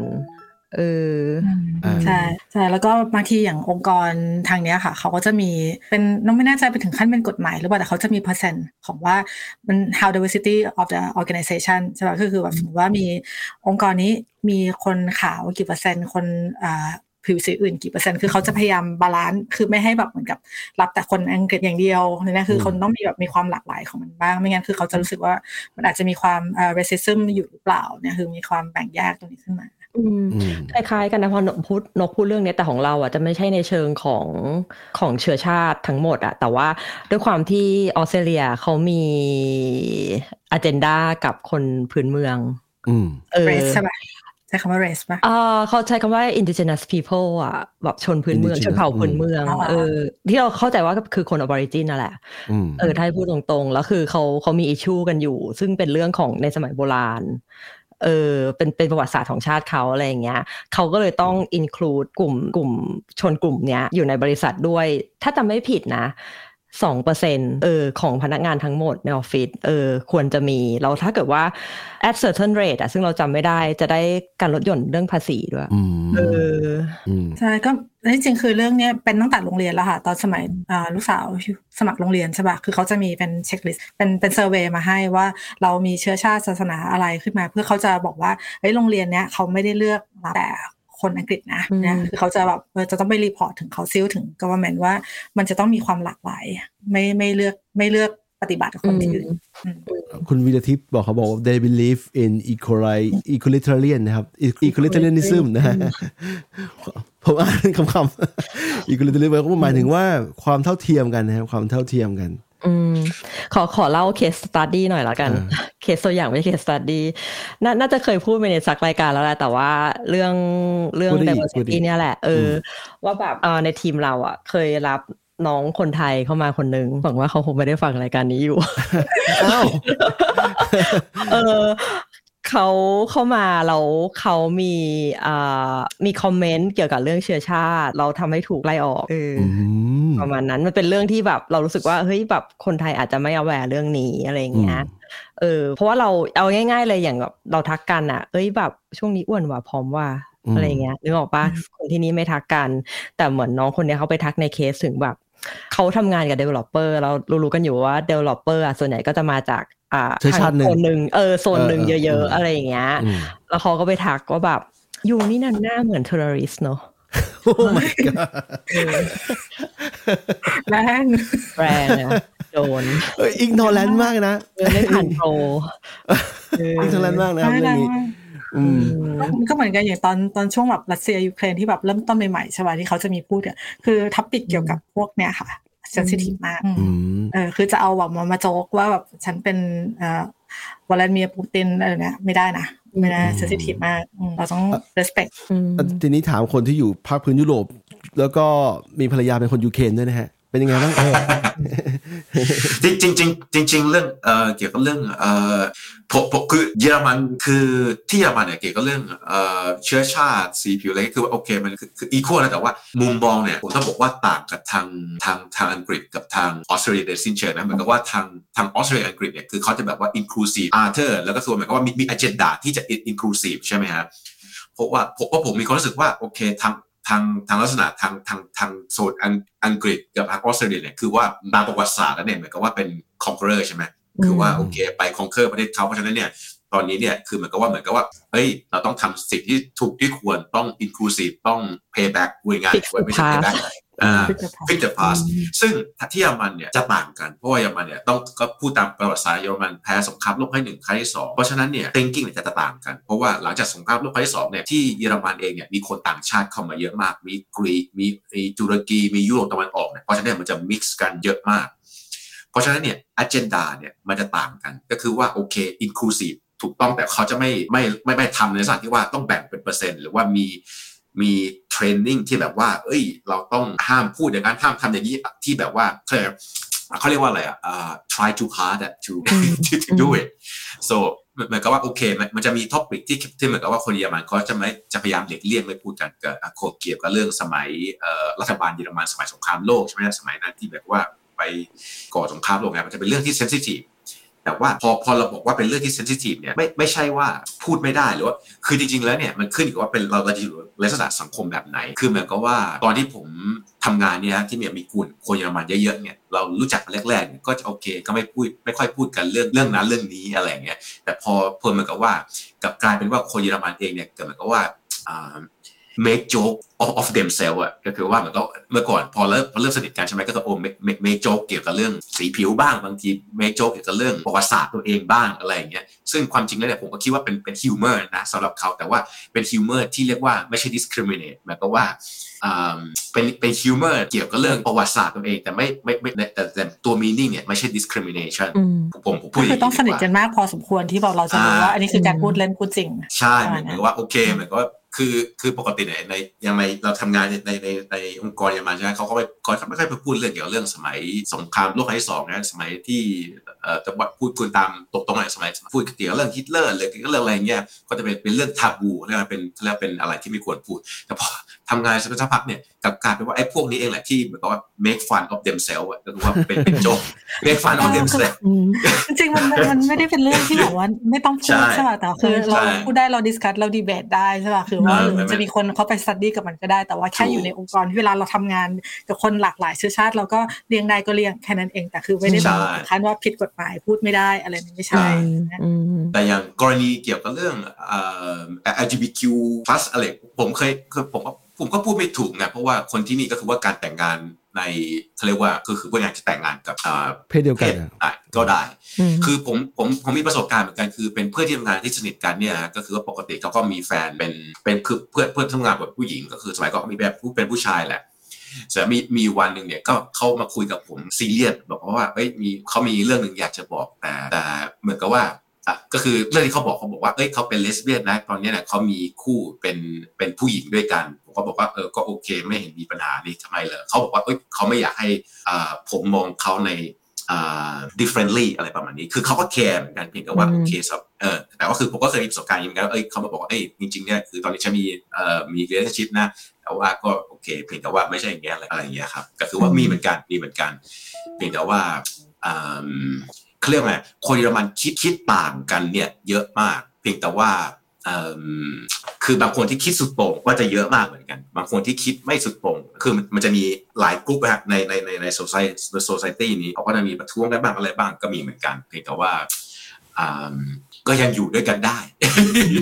มันมันมีความหลากหลายมากกว่าที่คิดใช่ไหมคือตั้งแต่ใช่เรื่องเกี่ยวกับ ทางเพศ เรื่องเกี่ยวกับใช่เลสเลเอ่อเชื้อชาติอืมชาติพันธุ์ใช่ศาสนาวิธีคิดทางการเมืองใช่ไหมมันสเปกตรัมมันมันกว้างอะกว้างมันลึกถูกต้องมันลึกใช่เออใช่สเปกตรัมจะเยอะมาก แล้วคนคิดสุดโต่งก็จะเยอะมากเหมือนกัน เพราะหลายอย่างอย่างในในเยอรมันเนี่ยฮะเขาจะมีทั้งเอ่อคนทางยุโรปตะวันออกมีทั้งเอ่อมุสลิมคนที่เอ่อจะจะพูดพูดกันตามตรงเลยนะอย่างเช่น องค์กร extreme ทางมุสลิมเนี่ยคือ ส่วนมากมาเนี่ยก็จะถ้ามาอยู่ยุโรปเนี่ยก็จะเลือกมาอยู่ 2 ประเทศ ถ้าไม่ใช่สวีเดนก็เป็นเยอรมัน เพราะฉะนั้นเนี่ยก็จะมีกลุ่ม เพราะเพราะอะไร เพราะว่าเขาเขามี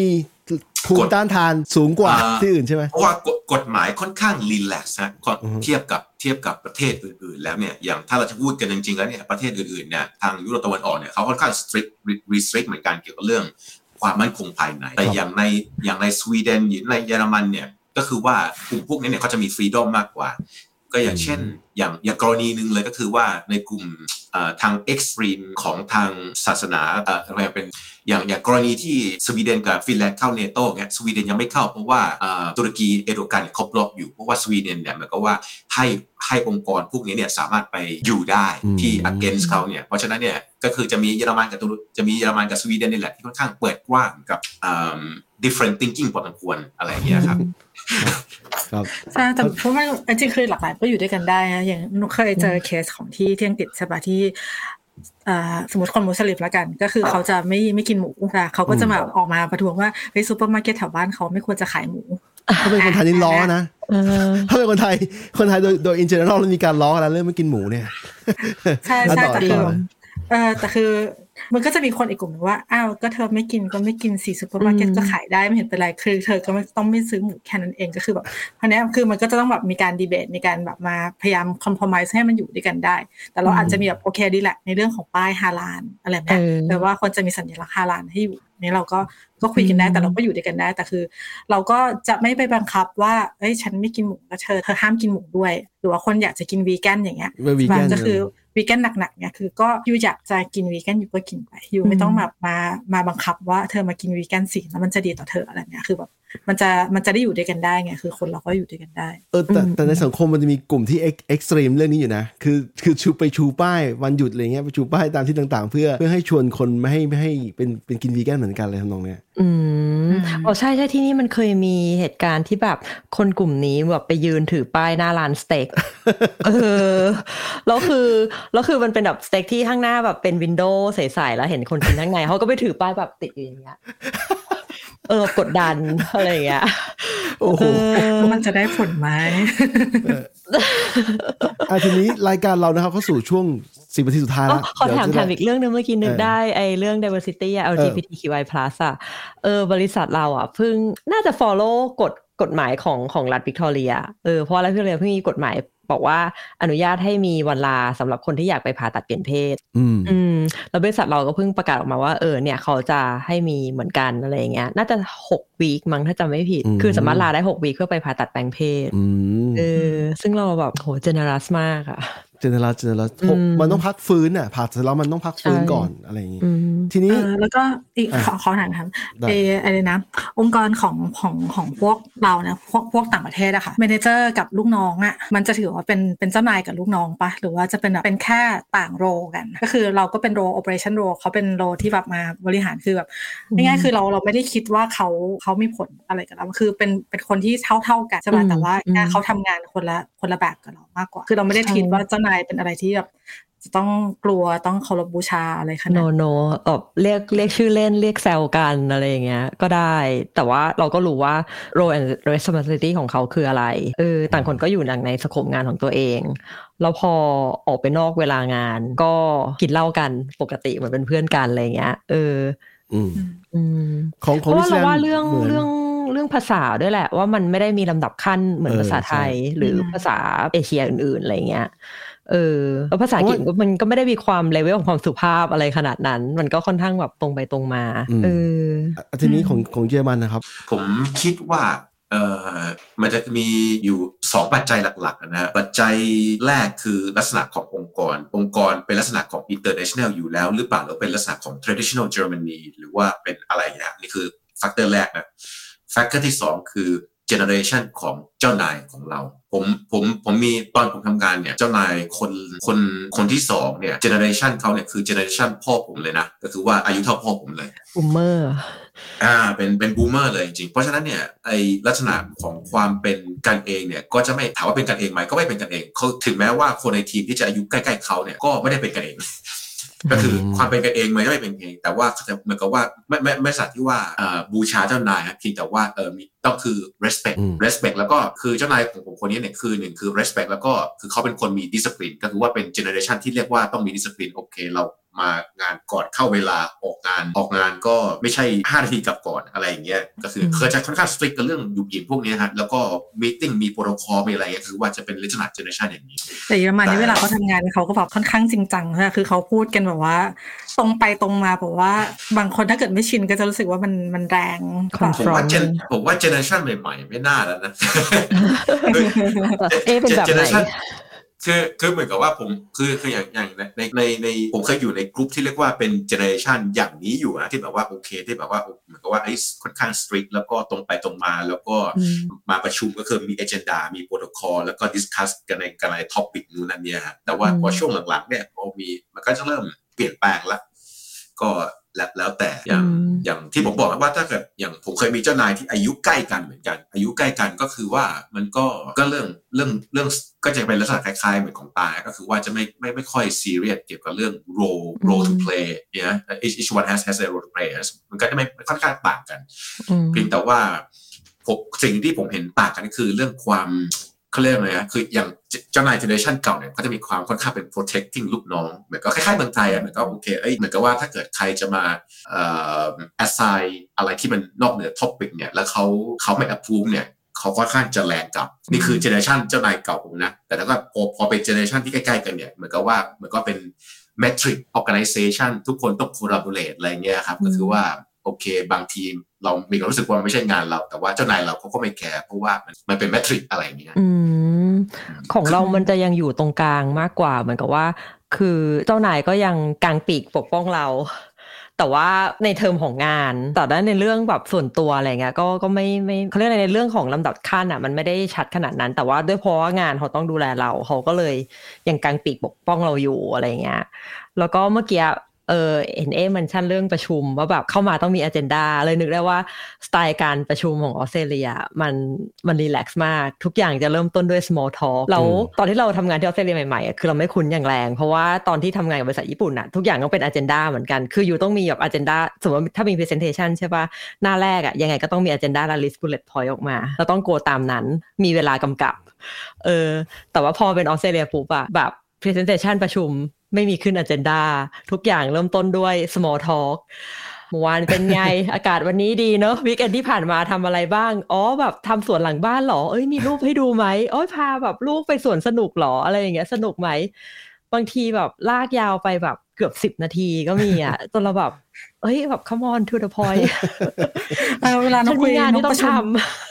ใช่เวลาประชุมอะของอืมของลูกค้าเอเชียกับลูกค้ายุโรปอะจะต่างกันมากเลยสมมติเราคุยกับเยอรมันหรือคุยกับสวิตเซอร์แลนด์อะสิบนาทีจบโคตรเร็วเลยแบบตรง to the point แล้วก็ตึ๊ดๆๆำจบอืมเออคุยกับญี่ปุ่นนี่คือญี่ปุ่นจะลากมาประมาณสิบกว่าคนยี่สิบกว่าคนในอืมมิ팅ในคอเออแล้วเขาก็จะมี agenda คือแบบต้อง go through ให้หมดอืมอย่างเงี้ยใช่เออใช่มันจะแบบอีกแบบหนึ่งคือมันจะ take time คือต้อง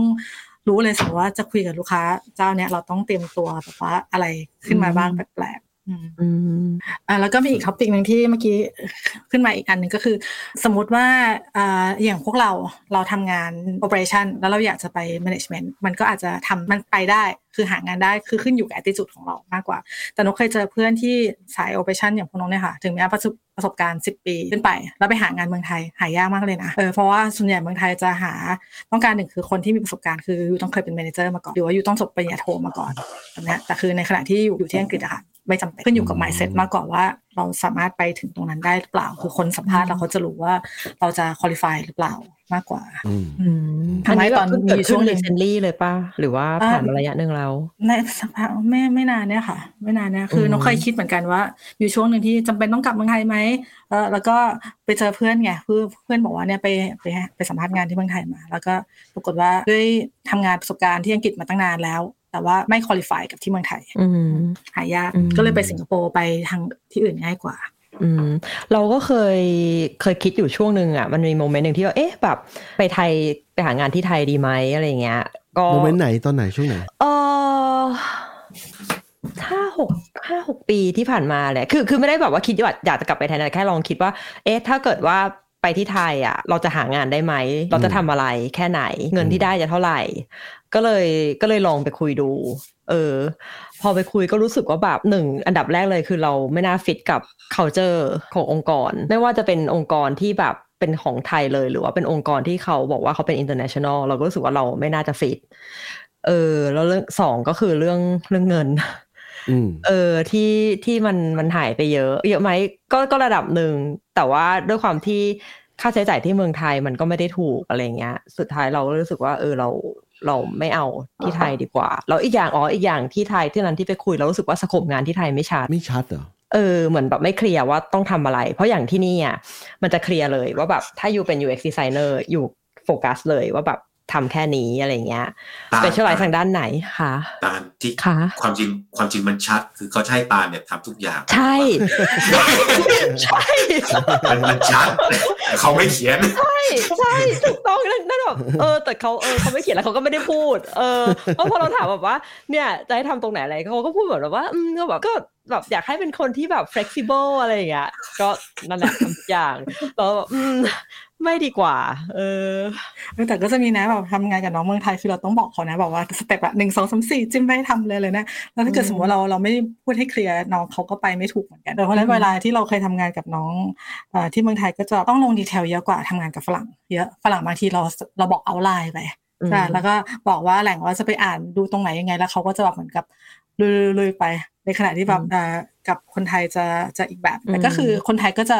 เอ่อเขาเรียกรายละเอียดดีเทลจะจะดีกว่าทางอันนี้พอสมควรอืมแล้วอย่างแล้วขแต่องแล้วแต่เนื้องานอืมอย่างของนกที่บอกว่าถ้าฝรั่งให้แค่เอาไลน์ไปแล้วเขาไปทำอะเรามีการแบบ follow up ปรับ regularly ปะเหมือนแบบไม่ใช่แบบให้ปุ๊บแล้วหายไปเลยแล้วกลับมาทีนึงแล้วก็แบบอ้าวแบบถ้ามันผิดไอ้ยถ้ามันถูกก็ดีไปถ้ามันผิดแล้วทำไมแบบมันมี miscommunication ตรงไหนเราก็ไม่รู้อะไรอย่างเงี้ยมันก็ต้องรีวิวเดี๋ยวมันขึ้นอยู่กับวิธีการทำงาน สมมติเขาบอกเขา outline มาใช่ป่ะเราก็อาจจะมามามารีวิว แล้วก็มา repeat ของเขาว่าเอ้ยเราอืมเราคิดแบบเนี้ยถูกหรือเปล่า ถ้ามันถูกเราก็ก็ carry on ก็ได้ แต่คือแบบถ้าเกิดสมมติว่าไม่รู้เราไม่ถามนั่งอยู่นิ่งอืมๆใช่ป่ะแล้วคือรอให้คนมาป้อนว่าต้องทำอะไรหนึ่งสองสามสี่อย่างเงี้ย มันก็อืมไม่ใช่ไม่ไม่ค่อยใช่ละอืมมก็คือองค์กรฝรั่งคือเขาค่อนข้างให้อิสระเราในการในการคิดในการทำเขาอาจจะไม่ได้แบบมาบอกว่าอยู่จะต้อง follow สเต็ปหนึ่งสองสามสี่นะ ใช่ไหมอืมแต่ว่าอืมเอ่อเอาพุทที่เขาต้องการอยากได้มันเป็นอะไรก็ขึ้นอยู่กับวิธีการทำงานของเราว่าเราจะ เป็นยังไง อืมอืมผมนั่งฟังมาชั่วโมงกว่าๆเนี่ยคนพบว่า นี่ตอนนี้เป็นตอนที่จริงจังมากเลยนะคือ คือรายการที่อื่นรายการอื่นที่เคยคุยมามันจะรีแลกซ์มาก อันนี้มันเป็นเรื่องเป็นราวมากเป็นแบบเอ้ยชอบนะครับผมชอบอะทีนี้เรามาเข้าคำถามที่มันเบาๆบ้างดีกว่า เห็นเห็นตาลลิฟต์ไปสองสามอันตาลกับน้องลิฟต์สองอันอันแรกคือออสเตรเลียชิลสุดๆจริงหรือเปล่าเดี๋ยวจะมีถามของเยอรมันด้วยนะครับ ถ้าถามเรา เออ เราเคยต้องเทียบกับว่าเราเคยทำญี่ปุ่นมาก่อน เราก็รู้สึกว่ามันชิลมากอ่าเออในความรู้สึกเราก็ว่าชิลแล้ว เวลาเราคุยกับเออเพื่อนเขาก็บอกว่าเออแม่งชิลจริงว่ะ เพราะว่าอ่าอย่างเมื่อก่อนอย่างเงี้ยก่อน pre อ่าตอน pre covid อะคือเรายังต้องเข้าออฟฟิศทำงานอยู่ใช่ปะวันศุกร์หลังเที่ยงเนี่ยไม่มีใครทำงานแล้วโอ้โหเออเลยมาทำพอดแคสต์กันเลยใช่ไหมตอนนั้นยังไม่มีพอดแคสต์ตอนนั้น pre covid เออเออเออ แต่ว่าก็คล้ายๆกันก็คือศุกร์หลังคือจะรู้กันว่าหลังเที่ยงวันศุกร์เนี่ย ไม่ควรจะนัดประชุมใครอืมเออ แล้วก็ถ้าเป็น pre covid เป็น pre covid เนี่ยพฤหัสบ่ายบางทีก็ออกไปกินเหล้ากันแล้วอะไรเงี้ยเลิกงานก็ออกไปกินเหล้าอืมชีวิตสบายมากใช่แล้วก็แล้วก็ถ้าเกิดว่าเป็นช่วงแบบ post covid อย่างเงี้ยด้วยความที่ตอนช่วงโควิดเราทำงาน work from home ใช่ปะอืมเออ ก็พอมันเป็น post covid อะมันก็มีหลายองค์กรที่ go for hybrid ก็คือแบบครึ่งหนึ่ง work from home ครึ่งหนึ่งเข้าบริษัท แต่บริษัทเราอย่างเงี้ยเขาบอกเขาก็ encourage ให้คนเข้านะ แต่ว่าอย่างทีมเราบอกว่าถ้าอยู่คิดว่ามัน productive กว่าที่ทำงานที่บ้านก็ทำที่บ้านไปดีเลยเออเราก็สบายเลยดิเราก็ทำที่สบาบ้ายนตาลเสร็จตาเลยนะครับเออเออแล้วก็แล้วก็ที่ชิวเรื่องอื่น ๆ ก็อย่างที่บอกอะอย่างอย่างเรื่องอ่ามีติ้งอย่างเงี้ยก็ที่แบบเริ่มโดย small talk ชิวๆก่อน ก็คิดในแง่ดีว่ามันอาจจะเป็นการ break the ice อะไรอย่างเงี้ย แต่ว่าข้อเสียของความที่มันชิวก็คือแบบ เออ เราก็มีเวลาของเราที่ต้องทำงานเนอะอะไรอย่างเงี้ยอืมเออคุยเล่นแต่พอสมควรอะไรอย่างเงี้ยแล้วก็อีกเรื่องหนึ่งก็คือที่เนี่ยมันจะซีเรียสกับ coffee break จะได้ coffee break เออเอจอริงคล้ายๆสวีเดนเนอะแต่ไม่ใช่สวีเดนเขาจะมีเออ fika ใช่ป่ะเอออมที่เนี่ยแบบพอตอนเช้าเนี่ยต้องมีหนึ่งอันตอนบ่ายก็ต้องมีหนึ่งอันม เออคือตอนเช้าทุกคนมาปุ๊บอ่าเปิดคอมเปิดอะไรเสร็จปุ๊บสิบโมงมาละอ่า ไปกินกาแฟกันไหมอะไรอย่างเงี้ยไปดื่มกาแฟกันไหมแล้วคือมันไม่ใช่แค่ที่แบบ kitchen ไงคือออกไปจากออฟฟิศอ๋อเดินไปหาคาเฟ่ไปคาเฟ่เพราะว่าเมลเบิร์นขึ้นชื่อว่าเป็นเมืองที่มีกาแฟดีที่สุดในโลกเออทุกคนก็ต้องออกไปหาคาเฟ่แล้วก็ไปซื้อกาแฟแล้วก็ยืนกินกันที่คาเฟ่แป๊บหนึ่งแล้วค่อยกลับมาทำงาน ตอนบ่ายสักประมาณบ่ายสองเนี่ยก็แบบอะทุกคน กาแฟอีกสักแก้วไหมทุกคนก็ออกมาอีกแล้วคิดดูแล้วทุกคนแล้วเขาก็เอ็นเคอร์เรจให้ทุกคนอะกลับบ้านตรงเวลาแล้วจะเอาเวลาที่ไหนไปทำงานเออ นั่นเอดิอแต่ว่าพวกเขาก็จะแบบเหมือนว่าให้ manage กันเองอะก็คือก็ถ้าถ้าคิดว่าทำได้ในเวลาเท่านี้ก็ทำถ้าคิดไม่ได้ก็บอกเขา เอออมก็ก็อะชิวทีนี้จริงแหละ ถ้าเกิดจะให้ตอบคำถามตรงทีนี้ของ UK ก่อน UK แล้วตามด้วยเยอรมันฮะ UK ก่อนอยู่คล้ายๆออสเตรเลีย แต่ว่ามันขึ้นอยู่กับกับทีมกับเนื้องานด้วยอย่างทีมน้องนี่ยากนิดนึงเพราะว่าของหนูเป็นค่อนข้างจะเป็นแบบงาน support งานใน ad hoc มันจะเข้ามาตลอดเวลา คือสมัยอืมก่อนที่เราเราเป็นงาน support ก็จริงแต่ดีไซน์ของ ของการทำงานมันไม่เหมือนกันคือน้อง support ลูกค้าเป็นเจ้าๆ อย่างนั้นจะสามารถ manage เวลาได้ดีกว่า ก็จะคล้ายๆต่างก็คือจะมีเนี่ย small talk มี coffee break หรือว่าบางทีวันศุกร์ตอนแบบสามโมงสี่โมงเอาละเลิกงาน ไปเจอกันผับใต้ตึกอะไรเนี้ยมีค่ะอืมอ่า เป็นเรื่องธรรมดา แต่พอเรื่องพอตอนนี้เป็นเรื่องของงาน ad hoc ที่งานเข้ามาตลอดเวลาเนี่ย มันจะหนีจากโต๊ะทำงานมากไม่ค่อยได้ แต่เราก็จะยังมีเวลารีแลกซ์ก็คือสมมติว่าอยู่ทำงานหนักเกินไปแล้วเพื่อนร่วมงานจะบอกให้อยู่เบรกไปกินข้าวเนี่ยเดี๋ยวเราจะทำงาน cover ให้เองอะไรคือแบบเขาจะค่อนข้างซีเรียสกับเรื่องเวลา หรือว่าอย่างแบบห้าโมงเย็นเลิกงานปุ๊บเลิกงานเออคือเราจะพยายามหลีกเลี่ยงการที่จะไปถามงานเขาตอนสี่โมงเย็นเออคือจะได้แบบจะได้ทำงานให้มันเลิกภายในแบบห้าโมงเย็นได้ได้เต็มที่อะไรเงี้ยค่ะหรือถ้ามันจำเป็นต้องทำงานเอ่อ ดึกกว่านั้นใช่ป่ะคือเขาก็จะบอกว่าเอางั้นอยู่ไป compensate กับวันอื่นๆอืมใช่เหมือนกัน อืมใช่ อืมอะต่อไปของเยอรมันนะครับ ผมผมพยายามจะเปรียบเทียบนะผมผมทำงานเมืองไทยแค่เป็นช่วงเวลาสั้นๆผมพยายามจะเปรียบเทียบกับเพื่อนที่ที่ทำงานนะว่าครับได้ต่างกันยังไงยังคือสิ่งที่ต่างกันก็คือ ผมมีความว่าที่ที่เมืองไทยเนี่ยค่อนข้างจะไม่ไม่ใช่รีแลกซ์นะแต่ว่าในในช่วงเวลาหนึ่งเนี่ยกับเอาพุที่ออกมาเนี่ยมันค่อนข้างจะน้อยกว่าคอมเพคอมเพลกับที่เยอรมันนะ คือเหมือนกับว่าคล้าย ๆ กับว่าโอเคเมืองไทยมันจะตัดสิว่าโอเค ถ้าเจ้านายคือมันเหมือนเขาเรียกเป็น reachable อะเหมือนเอ้ยเจ้านายมีมีไลน์กลุ่มอะไรเงี้ยต้องการไอ้นั่นไอ้นี่ค่อนข้างจะมีลักษณะค่อนข้างเป็น ad hoc แล้วบางทีก็แบบนอกเวลางาน ซึ่งสิ่งเหล่านี้เนี่ยมันจะไม่ค่อยมีที่ยอรมันที่ยอรมันมันค่อนข้างเป็น schedule พอสมควรเหมือนกับว่าโอเค อันนี้เป็นอ่าเป็นสิ่งที่ต้องทำในหนึ่งเดือนหนึ่งอาทิตย์นะเหมือนกับว่าโอเคเขามีเขามีเอ่อ quarterly ใช่ไหมฮะโอเค quarterly ต้องต้อง achieve อะไรบ้าง break down เป็นหนึ่งเดือน แล้วก็ในแต่ละอาทิตย์เนี่ยมันจะมี task หรือว่ามี achieve อะไรที่ต้องทำบ้างเพราะฉะนั้นเนี่ยแต่ละคนเนี่ยอย่างน้อยๆเนี่ยก็จะรู้ว่าสิ่งที่ต้องทำเนี่ยมันมันจะมีมันจะมีอะไร เพราะฉะนั้นเขาก็จะโฟกัสพอสมควร แล้วก็ถ้าเทียบกันเวลางานจริงๆแล้วเนี่ยมันก็จะน้อยกว่า เพราะว่าที่นี่ค่อนข้างสตริกพอสมควรว่าโอเค ไม่ควรจะทำงานเกินล่วงเวลา หรือถ้าบางคนก็ทำงานล่วงเวลาเยอะเหมือนกันเพียงแต่ว่าค่อนข้างที่นี่เขาจะค่อนข้าง respect ที่ว่าถ้ามาอยู่นอกเวลางานเนี่ยมันก็จะไม่มีเหมือนกับว่าเอ้ยไลน์กลุ่มจะเอาไอ้นั่นจะเอาไอ้นี่ หรือว่าจะโทรไปตามอะไรก็ก็จะไม่มีจะต่างกันเดี๋ยวไลน์กลุ่มไลน์เอ้ยอยู่เอ้ยอยู่เมืองนอกนานเอ้ยใช้ไลน์ด้วยเหรอไม่ไม่อันนี้อันนี้อันอันนี้ที่ที่อันนี้อันนี้ไม่ใช่ไม่ใช่ อันนี้ไม่ใช่ประสบการณ์ตัวเองนะประสบการณ์เอ่อที่บ้านผมนี่แหละคุณพ่อคุณแม่อย่างเงี้ยสมัยอ๋อสมัยก่อนเขาก็เสียก็จะมีไลน์กลุ่มเนี่ยที่ทำงานอะไรเงี้ยส่งรูปเอ่อสั่งงานผ่านไลน์กลุ่มที่นี่ก็จะไม่มีอื มผิดมันอาจจะจะว่าไม่มีเลยอาจจะไม่ใช่เพียงแต่ว่ามันไม่ใช่สถานที่ว่าจะต้องจะต้องตอบภายใน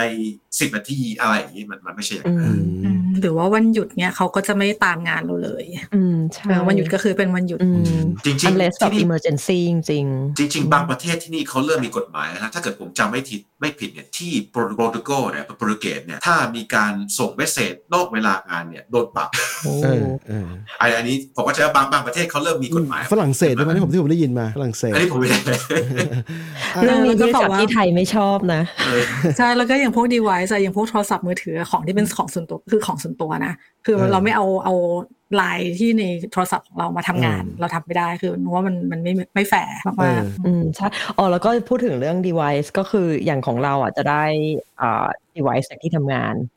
เออ ก็คือต้องแยกเลยห้ามเอาเรื่องส่วนตัวมาทำใน device ที่ทำงานๆอืมเขาเขาห้ามเขาห้ามมันอยู่ในกฎใช่ไหมเขาเขาไม่บอกตรงๆว่าห้าม แต่เขาบอกว่ามันถูกมอนิเตอร์อ๋อเออโอเคอืมแล้วด้วยความเขาลองที่เราทำอ่าพวกอืม bank and insurance ด้วยไงมันเป็นอืม confidential เออก็จริงก็จริง เพราะว่าอย่างกรณีของเราสายงานเรามันเราให้ให้ใช้แล้วก็ไม่ไม่มอนิเตอร์ด้วยอืมก็ถือว่าเป็นของที่เอาไปใช้เอาไปใช้ส่วนตัวก็ถือว่าก็ก็ได้ แต่ก็อาจจะมีขอบเขตอะไรอย่างเงี้ยแต่ว่าไม่ไม่ไม่ได้บอกไว้นะ อย่าให้มันเลยเถิดถึงขั้นที่ว่าสมมติว่าบิลมันมาแบบบิลค่าโทรศัพท์สมมติมันเกินมัน over เกินอะไรอย่างเงี้ยอะไรทำนองนั้นอืมทีนี้ทีนี้เราคิดว่ามันชั่วโมงครึ่งแล้วนะครับต้องควรจะ wrap up นะฮะทีนี้ผมเห็นคุณตาลเป็นคนที่ที่เขียนโน้ตเรื่อง wrap up ให้ตาลให้ตาลเป็นคนให้ตาลเป็นคนปิดรายการโอ้ยก็ ก็นั่นแหละก็อย่างที่เพิ่งว่าก็คุยกันมาชั่วโมงครึ่งแล้วแล้วก็เออได้สาระอะไรกันมาเยอะแยะ ไม่มีสาระบ้างมีสาระบ้างเออแต่เป็นหนึ่งตอนที่มีเรื่องราวเฮ้ยสนุกค่อนข้างสจะนุกเยอะนะเยอะนะเออเยอะกว่าที่คิดนะเออเยอะกว่านานกว่าที่คิดด้วยตอนแรกบอกเอ๊ะแบบชั่วโมงหนึ่งไม่น่าไม่น่าทันนะสี่คนไม่มีสี่คนเอสี่คอนนั่นแหละ ก็จากที่คุยมาทั้งหมดอะก็อยากจะถาม ก็อยากจะให้ทุกคนอะฝากไว้สำหรับคนที่คิดว่าจะต้องกะอยากจะมาทำงานอ่าแบบ professional ที่ต่างประเทศ มีอะไรอยากจะฝากไหม มีเปล่าอืมมีมีเอออะอ่าให้ให้อะเอเอก่ก่ออนนตอนแรกพูดกันว่า เอ้ย มันจะมี โอเค อย่างแรกก่อนง่ายไหม มันไม่ง่ายแหละ ผมว่าทำทุกสิ่งทุกอย่างมันไม่ง่ายละโดยเฉพาะเวลาเราเปลี่ยนจาก environment ของตัวเองเนี่ย ไปเป็น environment ใหม่ที่เราไม่เคยไม่เคยอยู่มาก่อน อย่างแรกมันยากทุกอย่างแหละ แล้วก็โอเค เราพูดเกี่ยวกับเรื่องเอ้ยเราต้อง qualify นู่นนั่นนี่เราต้องทำนู่นนั่นนี่สุดจริง ๆ แล้วเนี่ยมันเขาเรียกว่าอะไรอะสุดท้ายแล้วเนี่ยผมคิดว่าถ้าสำหรับตัวเรานะถ้าเราเราตั้งใจว่าเอ้ยเราจะไปจากจุด A ไปจุด B เราจะเปลี่ยนชีวิตตัวเองจาก A ไป B จะดีกว่าหรือไม่ดีกว่าอันนี้ไม่รู้แหละแต่ถ้าเกิดเราตัดตัดสินใจแล้วเนี่ยผมว่าความพยายามเป็นสิ่งสำคัญมาก เพราะผมมั่นใจว่าคนใน เราเราอยู่ในกลุ่มสี่คนเนี่ยหรือว่าเราพูดถึงเพื่อนที่อยู่ที่ที่ฝรั่งเศสด้วยกันเนี่ยผมเวลาผมฟังเรื่องราวที่ผ่านกันมาเนี่ยเป็นอะไรที่ที่ค่อนข้างลำบากแล้วก็ยากพอสมควรยากมากไม่เรียกเรียกว่าสมควรเลยเรียกว่าลำลำบากกันมาก่อนนั่นแหละเพียงแต่ว่าสิ่งหนึ่งที่เราสามารถเปลี่ยนมาอยู่ตรงนั้นได้เนี่ยมันมันมันมันอยู่แค่สิ่งเดียวคือเรื่องความพยายามมันลำบากแหละเพียงแต่ว่าเอ้ยเราไม่เคยคุริฟายมันก็ต้องคุริฟายถูกไหมผมว่าสุดท้ายแล้วเนี่ยจริงๆแล้วเนี่ยพยายาม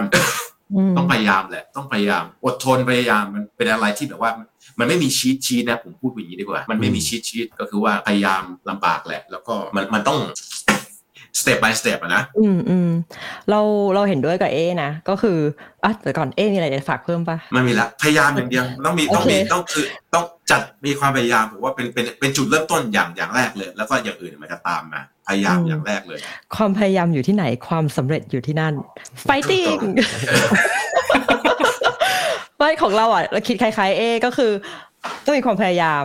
แล้วก็เราไปนึกถึงใครหลาย ๆ คนอะ ที่พูดกันอยู่ในช่วงปีสองปีที่ผ่านมาในกระแสของการย้ายประเทศ ว่าแบบเออคุณต้องมี goal ที่ชัดเจนนะ คุณต้องวางแผนนะ ถ้าคิดจะไปอะไรเงี้ย แต่ถ้าถามเราอะ เราบอกว่า goal ไม่ต้องชัดก็ได้ เออ เพราะว่าเราเองไม่ได้เป็นคนที่มี goal ชัด เราก็แค่แบบ go with the flow ใน step ของช่วงชีวิตนั้นๆ ว่าแบบ แล้วตอนนั้นเราทำอะไรบ้าง ตอนนี้เราทำอะไรบ้าง เหมือนที่ก็คล้ายๆของนกว่าของเอก็เหมือนกันที่คิดว่าเอออยากจะมาอยู่แค่สองสามปีสองปี